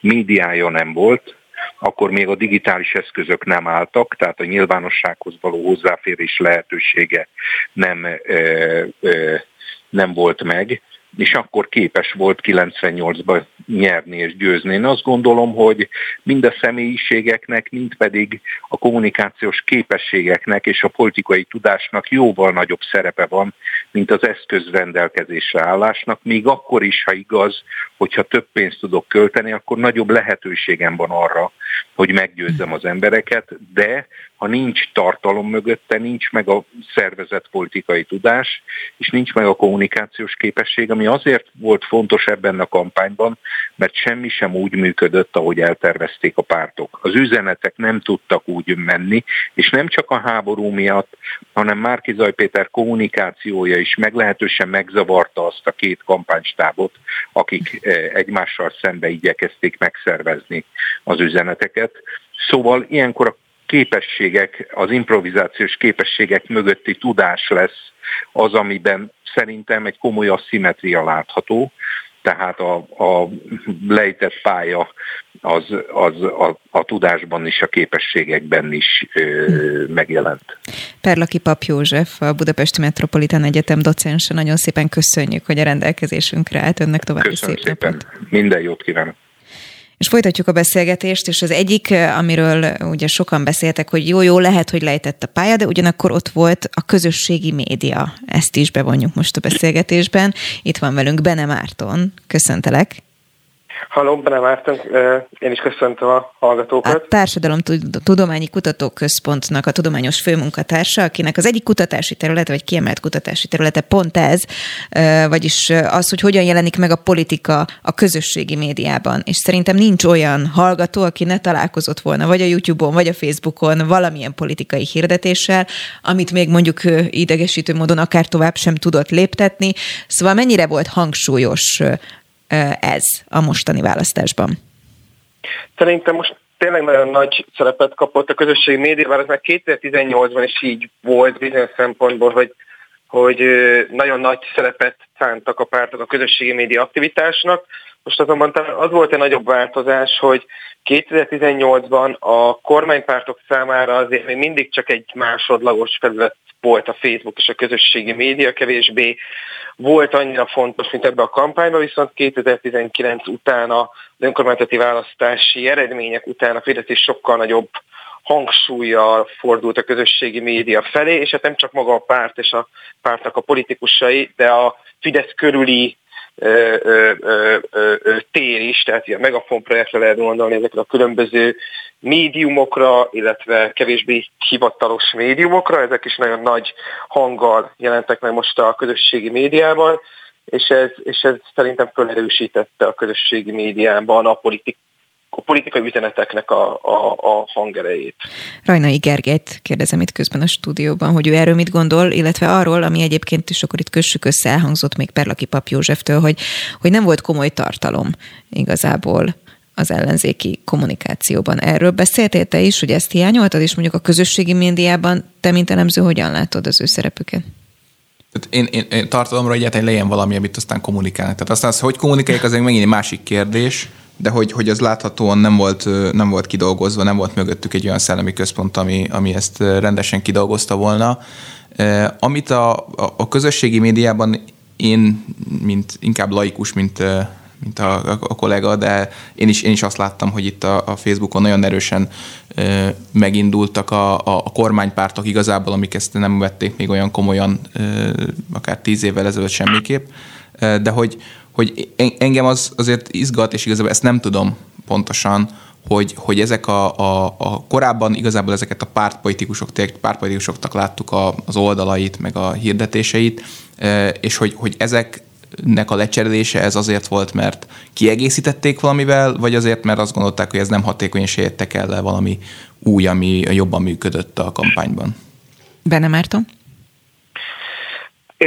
Én ebben azt hiszem, hogy az is szerepet játszott, hogy egyrészt vannak olyan üzenetek, amelyek talán hatékonyabbak vagy kockázatmentesebbek, hogyha nem a politikai szereplők kommunikálják őket. Tehát azért láttuk, hogy ezek a újonnan létrejött Facebook oldalak, hát nevezük influencereknek, meg ezek a különböző aktuális, meg hasonló médiumok, ezek, ezek, ezek szinte kizárólag negatív kampányt vitték. És persze a negatív kampány az a politikai a politikusoknál is megjelent, de náluk azért sokkal kevésbé volt ez erős, mint például ezek a, a mint például a Megafon projektnek a, a különböző szereplőinél.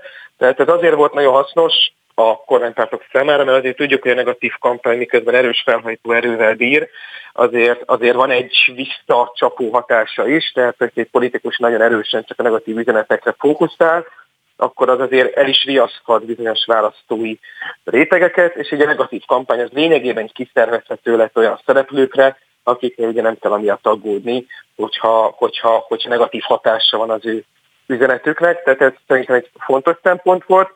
Másrészt pedig be azt a látszatot keltette, a, a, és hát ez persze nem csak látszat, de hogy azért azt a látszatot erősítette, hogy itt a politikusok mögött valami erős, véleményvezéri réteg is áll, akik lényegében ugyanazokat az üzeneteket csak erősebb hangsúlyjal jelenítik meg, mint a politikai szereplők, és, és ez, és ez a, a, a, a politikát kevésbé követő közösségi média használók számára egy visszacsatolás lehetett, hogy sokan mások is ugyanúgy gondolkodnak a politikáról, mint ahogy ők.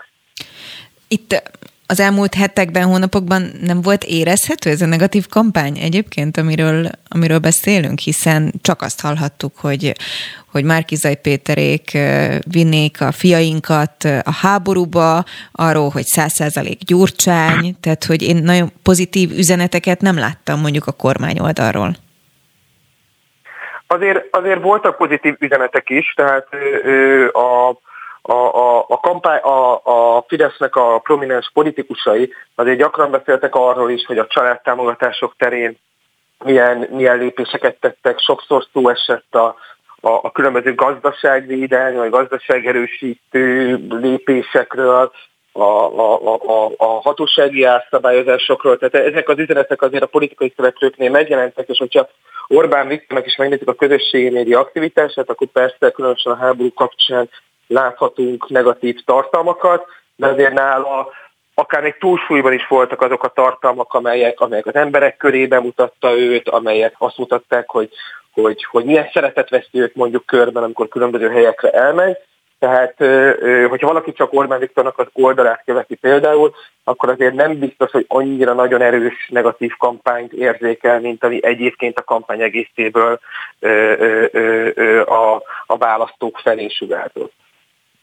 De hogy ezt már látjátok egyébként, hogy, hogy melyik működött jobban? A, egyrészt a pozitív, negatív üzenetek a, a közösségi médiában, és azon kívül még ez, hogy, hogy mennyire ez a, a mondjuk politikai tartalmú versus az ilyen közösségépítő, vagy, vagy ilyen identitásépítő üzenetek. Tehát, hogy ezek közül melyikre jött, hogy mondjam, több interakció, vagy melyik az, ami, ami jobban működik a, a mostani kampányban? Az hagyományosan látszik, hogy a negatív tartalmaknak nagyon erős a felhajtó ereje a Facebookon, tehát az emberek azok ö, sokkal inkább a negatív tartalmakra reagálnak, azokat osztják tovább. Viszont ö, ha egy kampány csak negatív üzenetekből áll, az azért hosszú távon, még akkor is, hogyha ezek nagyon jól terjednek a közösségi médiában, mégiscsak azt a képet közvetíti, hogy az adott politikai szereplőnek nincsen önálló üzenete, vagy nincsen egy olyan, olyan, olyan képe, amit meg akarna valósítani az országban. Ez egyébként mondjuk lehet az ellenzéki kampánynak is egy, egy, egy hibája volt, tehát muszáj valamennyire ö, ö, felmutatni olyan üzeneteket, amelyek azonosulásra is alkalmassá tesznek, nem pedig csak a valaminek a visszautasítására, viszont alapvetően a közösségi médiában persze jobban terjednek a negatív, félelemkeltő, ö, ö, dühös, dühös tartalmak. No, innen folytatjuk egy nagyon rövid szünet után, és kérem Bene Mártont is, hogy maradjon vonalban, hogyha teheti. Rendben.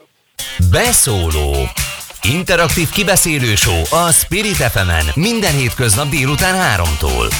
Várjuk hívásaikat a 0630 116 38 44-es nem emel díjas telefonszámon. A mikrofonnál Vogyarák Anikó.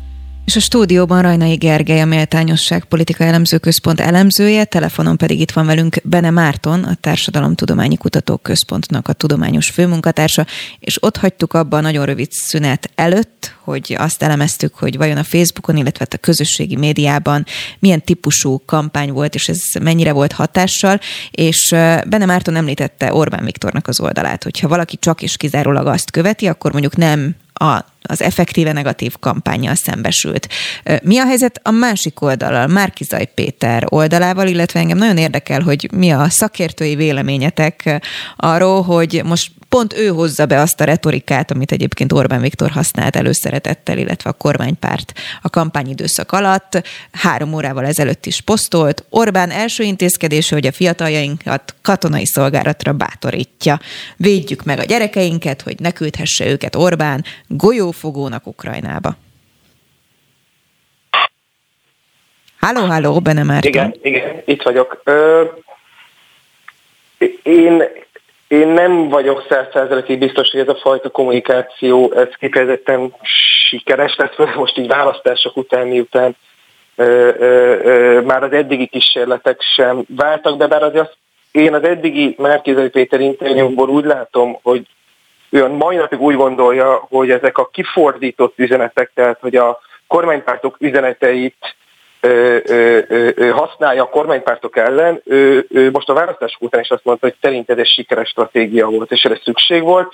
Ez biztos elemezni kell, és, és, és, és meg kell vizsgálni, hogy ez valóban így volt-e, de most így különösebb empirikus tudás nélkül, csak így intuitívan én azt gondolnám, hogy ez, hogy ez, hogy ez nem biztos, hogy ez egy annyira járható út. Ezzel a konkrét példával pedig a a, a, a háborúba küldeni a fiatalokat üzenet, én ezt, én ezt nem látom nagyon meggyőzőnek. Ugye nem elég az, hogy valamit mondunk, hogy a, mert, mert, mert ugye, hogyha most jól értem, akkor Márkizai Péternek az az érve emellett az üzenetnek a valóságtartalma mögött, hogy a Fidesz mindig azt mondja másokra, amit ő csinálni akar, de ezen kívül nem nagyon állít más bizonyítékot arra, hogy miért gondolja azt, hogy a Fidesz háborúba küldeni a, a, a magyar katonákat, vagy hát pontosabban a, a magyar fiatalokat. Tehát én azt hiszem, hogy ez így, hogy ez így nem biztos, hogy produktív lesz, tehát ennél ö, szerintem erősebb bizonyítékok kellenek egy állítás alátámasztásához, még a mai nagyon felgyorsult és nagyon felületesen fogyasztott információ környezetben is. Rajnai Gergely? Én én ebben azt látom visszaigazolva, amit nekem egy ilyen benyomásom volt, nyilván sokaknak, másoknak is, hogy ezért nagyon az volt az ellenzéknek a kommunikáció itt a kampány folyamán, hogy az Orbán rendszer rossz, mert hát korrupt, meg, meg nem nyugatos, valami értékbeli problémák vannak, meg, meg nem működik jól, tehát ők hatékonyabban működtetnék valamiért ugyanezt a rendszert, de egyébként ilyen közpolitikai irányokkal nincs probléma. Tehát ugyanazt mondjuk a háború kérdésében is, ugye ez Kunhalmi Ágnesről volt ez a felvétel, ami kiderült, hogy hogy ők ezt gondolják, hogy amit Orbán Viktor mond, az úgy, ahogy van jó, úgyhogy nem tudják, jó kezelik, igen, nem tudják, hogy kritizálni, tehát úgy kritizálják, hogy amit Orbán Viktor, amivel Orbán Viktor vádol, már Kizaj Péter most azt visszavádolja Orbán Viktor, de hogy nem kritizálja valójában az álláspontját, az igazi álláspontját, és ugyanezt a gazdasági kérdésében a rezsicsökkentést a csokon keresztül, gyakorlatilag az adókulcsokon és mindenen át, gyakorlatilag ezt láttuk, hogy minden azt mondják, hogy hát ez vagy hazugság, amit mondanak, tehát nem is ezt csinálják valójában, de egyébként jó irány lenne, vagy pedig ez jó irány, de ők még jobban fogják csinálni. Tehát, hogy nem igazán kínáltak alternatívát, amiben meg véletlen mondtak valami alternatívát, ott meg egy ilyen sok, hogy sok szólamú kórus volt, tehát hogy nem igazán volt az egyértelmű, hogy mi is, amit kínálnak. A közösségi médiának a felfokozott szerepével kapcsolatban Bene Mártonhoz a következő kérdésem az, hogy Márkizaj Péter volt talán az első olyan politikus itthon, de akkor ezt majd megerősíted vagy cáfolod, aki kifejezetten az üzeneteit videóformában a Facebookon próbálta közzétenni, több-kevesebb sikerrel. Ugye sokan már egy ilyen stand-up showként várták, hogy vasárnaponként mit fog mondani a Facebookon, vagy hogyha beült mellé egy moderátor, akkor éppen azzal kritizálták, tehát láthattuk azt, hogy, hogy az ottani kommunikációja az bármit csinált, szegény nem volt jó. Te hogy látod, jól használta a közösségi médiát, Márkizaj Péter? Szerintem ez a fajta kommunikáció, amikor egy hosszú videóban, élőben ö, ö, ö, ö, vesznek föl tartalmakat, az hasznos lehet arra, hogy az elkötelezett követőkkel való kapcsolatot erősítse az adott politikai vezető, tehát a közvetlen támogatók közelebb érezhetik magukhoz a vezetőt, tehát ebből a szempontból ennek, ennek meg lehet a létjogosultsága, de ezt látni kell, hogy egy kampányban, ahol nem feltétlenül a már elkötelezett választóknak a megszólítása cél, hanem sokkal inkább, főleg az ellenzék esetében, hogy ugye növelni kellett a, volna az, az, az esetleges választóknak a számát, ott a bizonytalan szavazóknak, a hezitálóknak, a politikai iránt kevésbé érdeklődőknek a megszólítása sokkal inkább felértékelődik, és, és arra azért az ilyen nagyon hosszú videók, ha élőbe is mennek, akkor sem alkalmasak. Arra viszont alkalmasak, hogy azért emberek vagyunk, és mondjuk, hogyha egy másfél-két órás, vagy akár még hosszabb ö, ö, beszélgetést kell folytatnunk, akkor azért a koncentrációnkat az könnyen kihagyhat, vagy, vagy, vagy gyengülhet a beszéd során, és bizony így még akár tapasztaltabb politikusok is könnyen beleeshetnek olyan, olyan kommunikációs hibákba, amelyek azt egy kampányidőszakban aztán végképp nagyon könnyen visszaforgathatóak az adott politikus ellen. Szóval én azt hiszem, hogy ez a kampányban inkább kontraproduktív volt, mert ö, ö, bár bizonyos választóknak biztos nagyon tetszett, hogy a saját vezetőikkel ilyen közvetlen kapcsolat, vagy ilyen, vagy ilyen erősebb kapcsolat jöhet létre, de szerintem a választók többsége ezekkel a hosszú videókkal csak a kiragadott mondatokon keresztül találkozhatott. Mindegy, minden ilyen videóban volt legalább egy-két olyan megszólalás, amelyek utána a megafon a, a megafonos oldalakon keresztül nagyon-nagyon sok emberhez eljutottak, és én szerintem a legtöbben igazából ezekből a videókból csak egyik láttak ezeket a bizonyos, könnyen félreértelmezhető kiragadott mondatokat. Ajnai Gergely? Én, én, én itt azt láttam, hogy a Márkizel Péternek ez működött a, az előválasztás folyamán, és igazából aztán szerintem valamennyire félig tudatosan, de lehet, hogy csak mondjuk kényszerben, mert ezt tudja, erre épített a későbbiekben is, hogy ő egy ilyen amatőr, tehát ő, ő ezt tudatosan építette, és meg hogy egy kül, politikán kívülálló ember, ő mindenről elmondja a véleményét őszintén, ami épp eszébe jut, tehát hogyha megkérdezik, hogy mi lesz a háborúban, akkor nem azt mondja, ami kommunikációsan jól kommunikált tovább, hanem, hanem azt, ami épp eszébe jut, és ami, amit komolyan gondol az adott ügyről, és nem gondolja át ezeket, és ez, ez ugyanígy volt a, az előválasztásban is, tehát akkor volt ugye ez a mit tudom én, ugye hány meleg van a Fideszben, és ilyen kijelentése, ami aztán csomó ellenzékit meghökkentett már akkor is, és ő mondta, hogy hát ő mondja, ami eszébe jut, amit komolyan gondol a kérdésről, és ő, ő nem egy ilyen, hogy mondjam, megírt forgatókönyvben dolgozik, hanem egy valódi ember, egy igazi civil, és ez, ez, a, ez egyébként hozzásegített az előválasztási győzelemhez, tehát ez egy csomó embernek imponált, de aztán később már azért tényleg itt én, én láttam egy erős kontrasztot, hogy Orbán Viktor azt sugalta magára, hogy milyen professzionálisan minden meg van szerkesztve, és mindent nagyon tudatosan csinál, és minden mögött rengeteg gondolat van, egy csomó egyébként lehet, hogy nincs olyan mély stratégia, mint amit mögé gondolunk, de ő ezt elhiteti a választókkal, míg Márkizaj Péter szinte törekedett arra, hogy jelítesse magáról, hogy mögötte nincs ám semmilyen stratégia, hanem mindig éppen, ami eszébe jut, azt kommunikálja, és ő ezzel egy ilyen átlagemberként pozícionálta magát, ami úgy tűnik, hogy azért már a miniszterelnöki kampányban már kevés. Bene Mártonhoz szól végszóra a kérdésem, hogy mikor várható az egyébként, hogy mondjuk a Társadalomtudományi Kutatóközpont kielemzi ennek a választásnak a social felületén történt megjelenéseket? folyamatban van a dolog. Igazából a adatbázisok már összeálltak, és a napokban kezdjük el az ezzel kapcsolatos adatelemzői munkálatokat. Szerintem az elkövetkező hónapokban már lesznek erről eredmények. Hát ugye a tudományos publikálásnak a folyamata azért az kicsit lassú tud lenni, tehát szerintem nyár előtt nem lesznek erről folyóiratokban megjelent cikkek, de mi már fogunk látni néhány olyan trendet, ami, ami, ami talán érdekes lehet. Hát mindenképp visszatérünk akkor. Benne Márton, a Társadalomtudományi Kutatóközpont tudományos főmunkatársa volt itt velünk telefonon. Köszönöm szépen. Én is köszönöm, viszont hálás. És visszatérve arra, hogy mennyire lejtett a pálya, vagy sem, erről is beszélgetünk Böhm Kornéllal, krízis kommunikációs szakértővel, aki itt van velünk a vonalban. Köszöntöm. Kezit csokkolom. És ön azt nyilatkozta, hát pár héttel ezelőtt, hogy igazából jó-jó lehet, hogy lejthet a pálya, erről majd kíváncsi vagyok, hogy most így utólag mi a véleménye, mert például már Kizaj Péter erre fogta, vagy ez volt az egyik um, kifogás, hogy, hogy emiatt vesztettek ennyire, de hogyha van egy jó kreatív csapat, akkor ezt át lehetne törni, vagy át lehet lendülni ezen a problémán. Ezt tartja? Tartom ezt a, ezt a megállapításomat.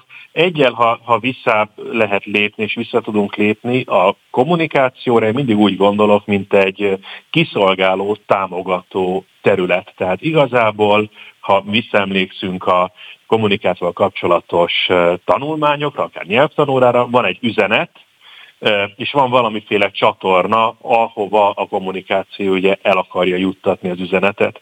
És a, innen nézvést, ha az üzenet nem elég masszív, vagy nem rezonál igazából a befogadókra, itt szerintem inkább erről volt szó, akkor, akkor a kommunikáció ugye gúzsba, gúzsba kötve kell, hogy táncoljon, nem fogja tudni e, azt az üzenetet jól eljuttatni, hiszen e, nem elég markánsan lett kitalálva, felépítve ahhoz, hogy, hogy meg tudja szólítani a befogadókat. Ilyen értelemben tartom azt, hogy, a, hogy a, nem a kreatív energiákon, vagy nem a kreatív csapaton múlik, ők ki tudnak találni olyan hordozókat, olyan eszközöket, olyan csatornákat, ahol el lehet juttatni üzenetet. A, az üzenet ebben az esetben, és különösen az utolsó időszakban, a, ugye a háború, nem háború témakörre leegyszerűsített kampányközegben nem, nem volt igazából megszólító erejű. Rajnai Gergelyhez szólok itt a stúdióban, ugye itt van velünk a Méltányosság Politikai Elemzőközpont elemzője, hogy Erről már beszéltünk, és erre gondoltál, hogy nem volt valódi tartalom igazából az ellenzéki együttműködésben? I- igen, tehát nem volt mögöttük egy olyan szellemi hátország, ami ezen dolgozott volna, hogy mi az a tartalom, amit akkor most mi közösen képviselni fogunk, és amit most mondunk, mert ami Márkizaj Péternek eszébe jutott, vagy egyébként adott esetben Gyurcsány Ferencnek, vagy Jakab Péternek, az ment át a kommunikáción. Tehát nem volt ez megtervezve igazából. Akiknek nyilván az lett volna feladat, hogy megtervezik, azokat gondolom nehéz helyzet elé a politikusok azzal, hogy igazából ők egyrészt egymásnak ellentmondó dolgokat akartak mondani, meg aztán mondtak is a médiában, tehát hogy ez egyáltalán nem könnyítette meg a kommunikációt, és az pedig pláne nem, hogy nem törekedtek arra, hogy egy olyan üzenetet dolgozzon, aki egyáltalán az, hogy milyen üzenet van, az is már kérdéses volt, de hogy, hogy, hogy egy olyan üzenetet próbáljanak összehozni, ami a magyar társadalom egy nagyobb részéhez szól, mint, a, mint az a szűk réteg, akik, akiket ők most sikerült megszólítaniuk. Tehát, hogy ezért mondom, hogy ezeket a materiális értékeket nagyon nem sikerült uh, tematizálni, hanem kifér, sőt, abban azt mondták, hogy hát Orbán Viktor nagyjából jól csinálja dolgokat, kicsit korrupt, és azt majd meg kéne oldani, de ezen kívül nem mondtak csak posztmateriális érveket arra, hogy miért kell leváltani, tehát érték alapú dolgokat mondtak, és nem mondtak semmilyen anyagi érdeket, ami fűződne az átlag választónak ahhoz, hogy leváltsa Orbán Viktort, és így igazából nagyon nehéz volt kommunikációs kampányt csinálni, az ellenszél aztán erre csak ráerősített. Böhm Kornél, hogy látja? Ugye, amit, amit kerülgetünk, az a vízió kifejezés, azt hiszem, hogy lehet, hogy eset erről már szó a műsorban, sajnos nem. nem volt korábban módon hallgatni. A, ugye arról azt kell kínálnia egy választáson győzni akaró erőnek, hogy valamiféle olyan vonzó jövőképet, víziót felvázolni, amihez nagyon sokan tudnak kellő számban tudnak csatlakozni, amiben e, tudnak hinni. És igen, teljesen értem ezt, hogy a, hogy a materiális e, jegyeket keresi mindenki, hiszen a, a társadalomnak egy nagyon nagy része egyik napról a másikra él, e, és tényleg abban az egzisztenciális kényszerben van, hogy végülis annak higgyen, aki, aki egy kilóval több csirkefarhátot biztosít a számára.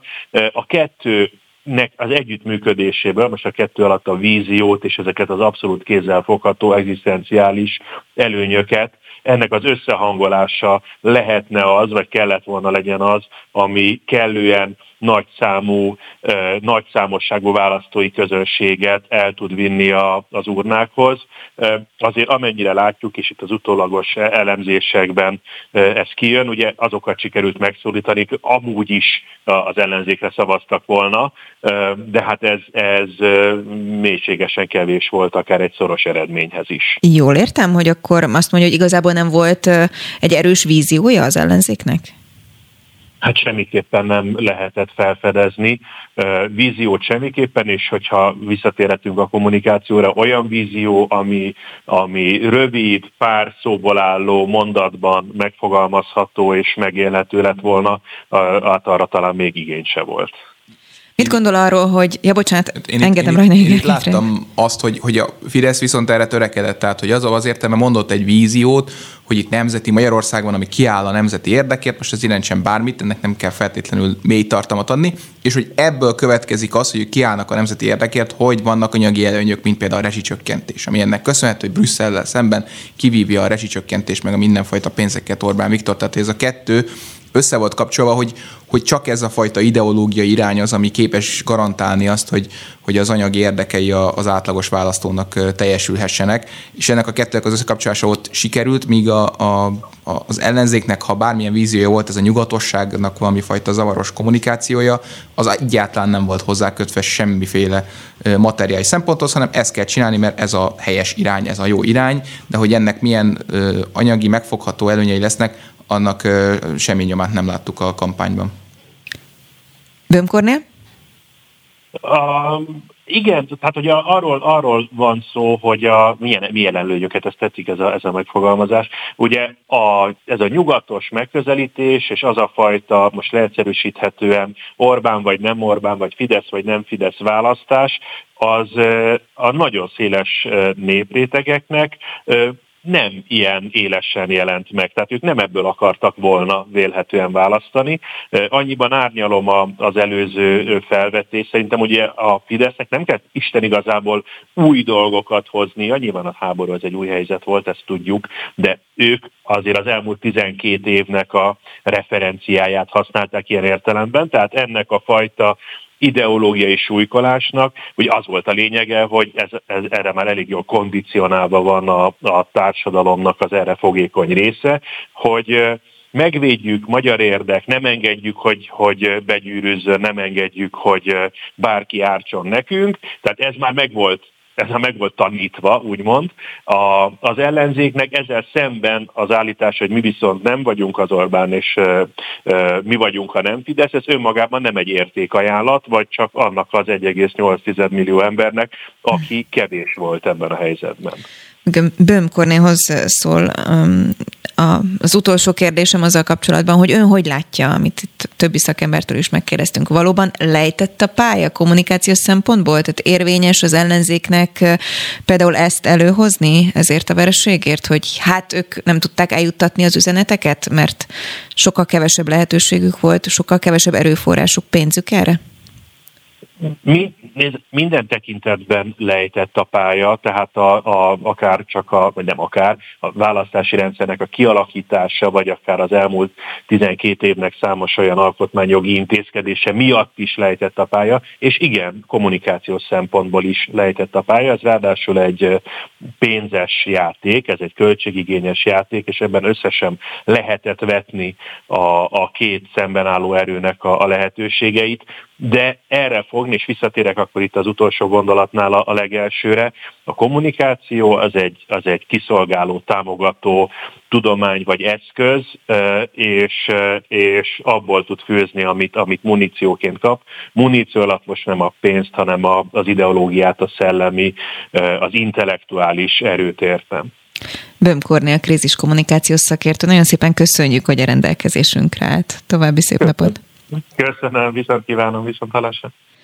No, és akkor Rajnai Gergelyhez szól, ha majd, hogy nem végső kérdésem, hogy ha összegeznünk kellene az elmúlt két óra tapasztalatát, akkor körülbelül azt tudnám megfogalmazni, hogy jó-jó lejtett a pálya, mondjuk kommunikációs szempontból például, vagy ahogy most Böhm Kornél mondta, akár több szempontból is, de igazából nem volt komoly tartalma, sőt nem volt megfogható materiális tartalma az ellenzéki kommunikációnak, az ellenzéki kampánynak. Jól látom? Igen, tehát tulajdonképpen itt arról van szó, hogy amellett, hogy nem alkalmazkodtak ahhoz a helyzethez, hogy itt erőforrás hátrányban vannak a, a kormánypártokkal szemben, hanem erre úgymond folyamatosan rácsodálkoznak, ahelyett, hogy ehhez igazítanák a stratégiájukat, ami egy rossz helyzet, de hát akkor már ahhoz kell keresni a stratégiát, és nem ugyanazt a stratégiát alkalmazni, amit akkor csinálnánk, hogyha itt egy szerintük rendes, nyugatos, liberális demokrácia lenne. Emellett még, a, ha egyenlő feltételek lettek volna is, akkor is nagyon-nagyon nehéz lett volna egy ilyen tartalommentes kampányjal bármifajta sikert elérni. Tehát például ebben a szempontból, hogy az, hogy választási rendszerre hivatkoznak, hát nincs ez a választási rendszer, ahol körülbelül fel annyi szavazóval meg lehet nyerni a választást, vagy hát az már egy nagyon-nagyon durván hogy mondjam, manipulált választási rendszer lenne. Tehát itt, itt az, hogy, az, hogy az emberek megszólítása az, hogy történik, az nem egy intézményes probléma, vannak ennek intézményes szempontja is, de hogy ez ennek van egy sokkal előtte lévő egyrészt egy közösségre fókuszáló, identitásra fókuszáló valami, nem volt se közösség, se identitása az ellenzéknél, másrészt pedig egy ideológiai muníció, ami, ami hát gyakorlatilag az elmúlt 32 évben üres, tehát hogy gyakorlatilag a 90-es éveknek a, a, a narratívájával, hogy a nyugat jön és az mindent megold, most nagyon leegyszerűsítettem nyilván, de körülbelül ez az egyetlen, amit közösen meg lehet fogni, ez már egy nagyon-nagyon régi, és Magyarországon lehet sajnálni, de minden esetre sok helyen megbukott narratíva, és ezt nem sikerült még, meg se kísérelték azt, hogy ezt igazából tartalmilag lecseréljék, és így se tartalom nem volt, se erőforrásuk nem volt, ugye, és akkor ez a kettőnek a kombinációja eredményezte ezt a nagy vereséget.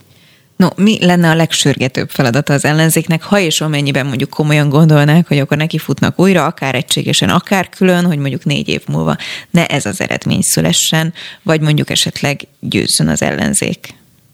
Én szerintem ez a két párhuzamos feladat, az egyik a közösségépítés, a tanulva az eddigiekből, tehát hogy konkrétan közösséget és nem politikai szavazókat, hanem közösségi tagokat toborozni és szervezni az ország minél több részében, ami már régi feladat lenne, és ezzel párhuzamosan, amit szerintem nem lehet elnyagodni, és amiről sokkal kevesebbet hallunk, mert ez a lemegyünk vidékre, ez tulajdonképpen még ha egy kicsit fura megközelítésből, de és erről van szó, tehát ezt, ezt már mondják az ellenzéki politikusok így úgy, aztán meglátjuk, hogy csinálnak is ezzel valamit. De a másik, ami nagyon fontos, amiről viszont alig van szó, az az ideológiai, hát nem is feltétlenül megújulás, hanem átgondolás annak, hogy mit is akarnak. Mi, mi a közös üzenet, mi az, amit ők kínálnak a választóknak, anyagilag, akár értékben is összeegyeztetni ezeket a dolgokat, de hogy legyenek materiális, megfogható része is ennek, és minél inkább egy, hogy mondjam, egy frissített, a jelenlegi trendeknek, magyar és nemzetközi trendeknek megfelelő szellemi háttér is kialakuljon. Ez a kettő, hogyha ez nem zajlik le a következő két-három évben, akkor teljesen minden mit csinálnak a következő kampányban, mert nem lesz egyszerűen megfelelő muníciójuk arra, hogy javítsanak a jelenlegi pozíciójukon. Rajnai Gergely, a Méltányosság Politika Elemző Központ elemzője volt a beszóló mai vendége. Nagyon szépen köszönöm, hogy elfogadtad a meghívásunkat. Én köszönöm, hogy itt lehettem.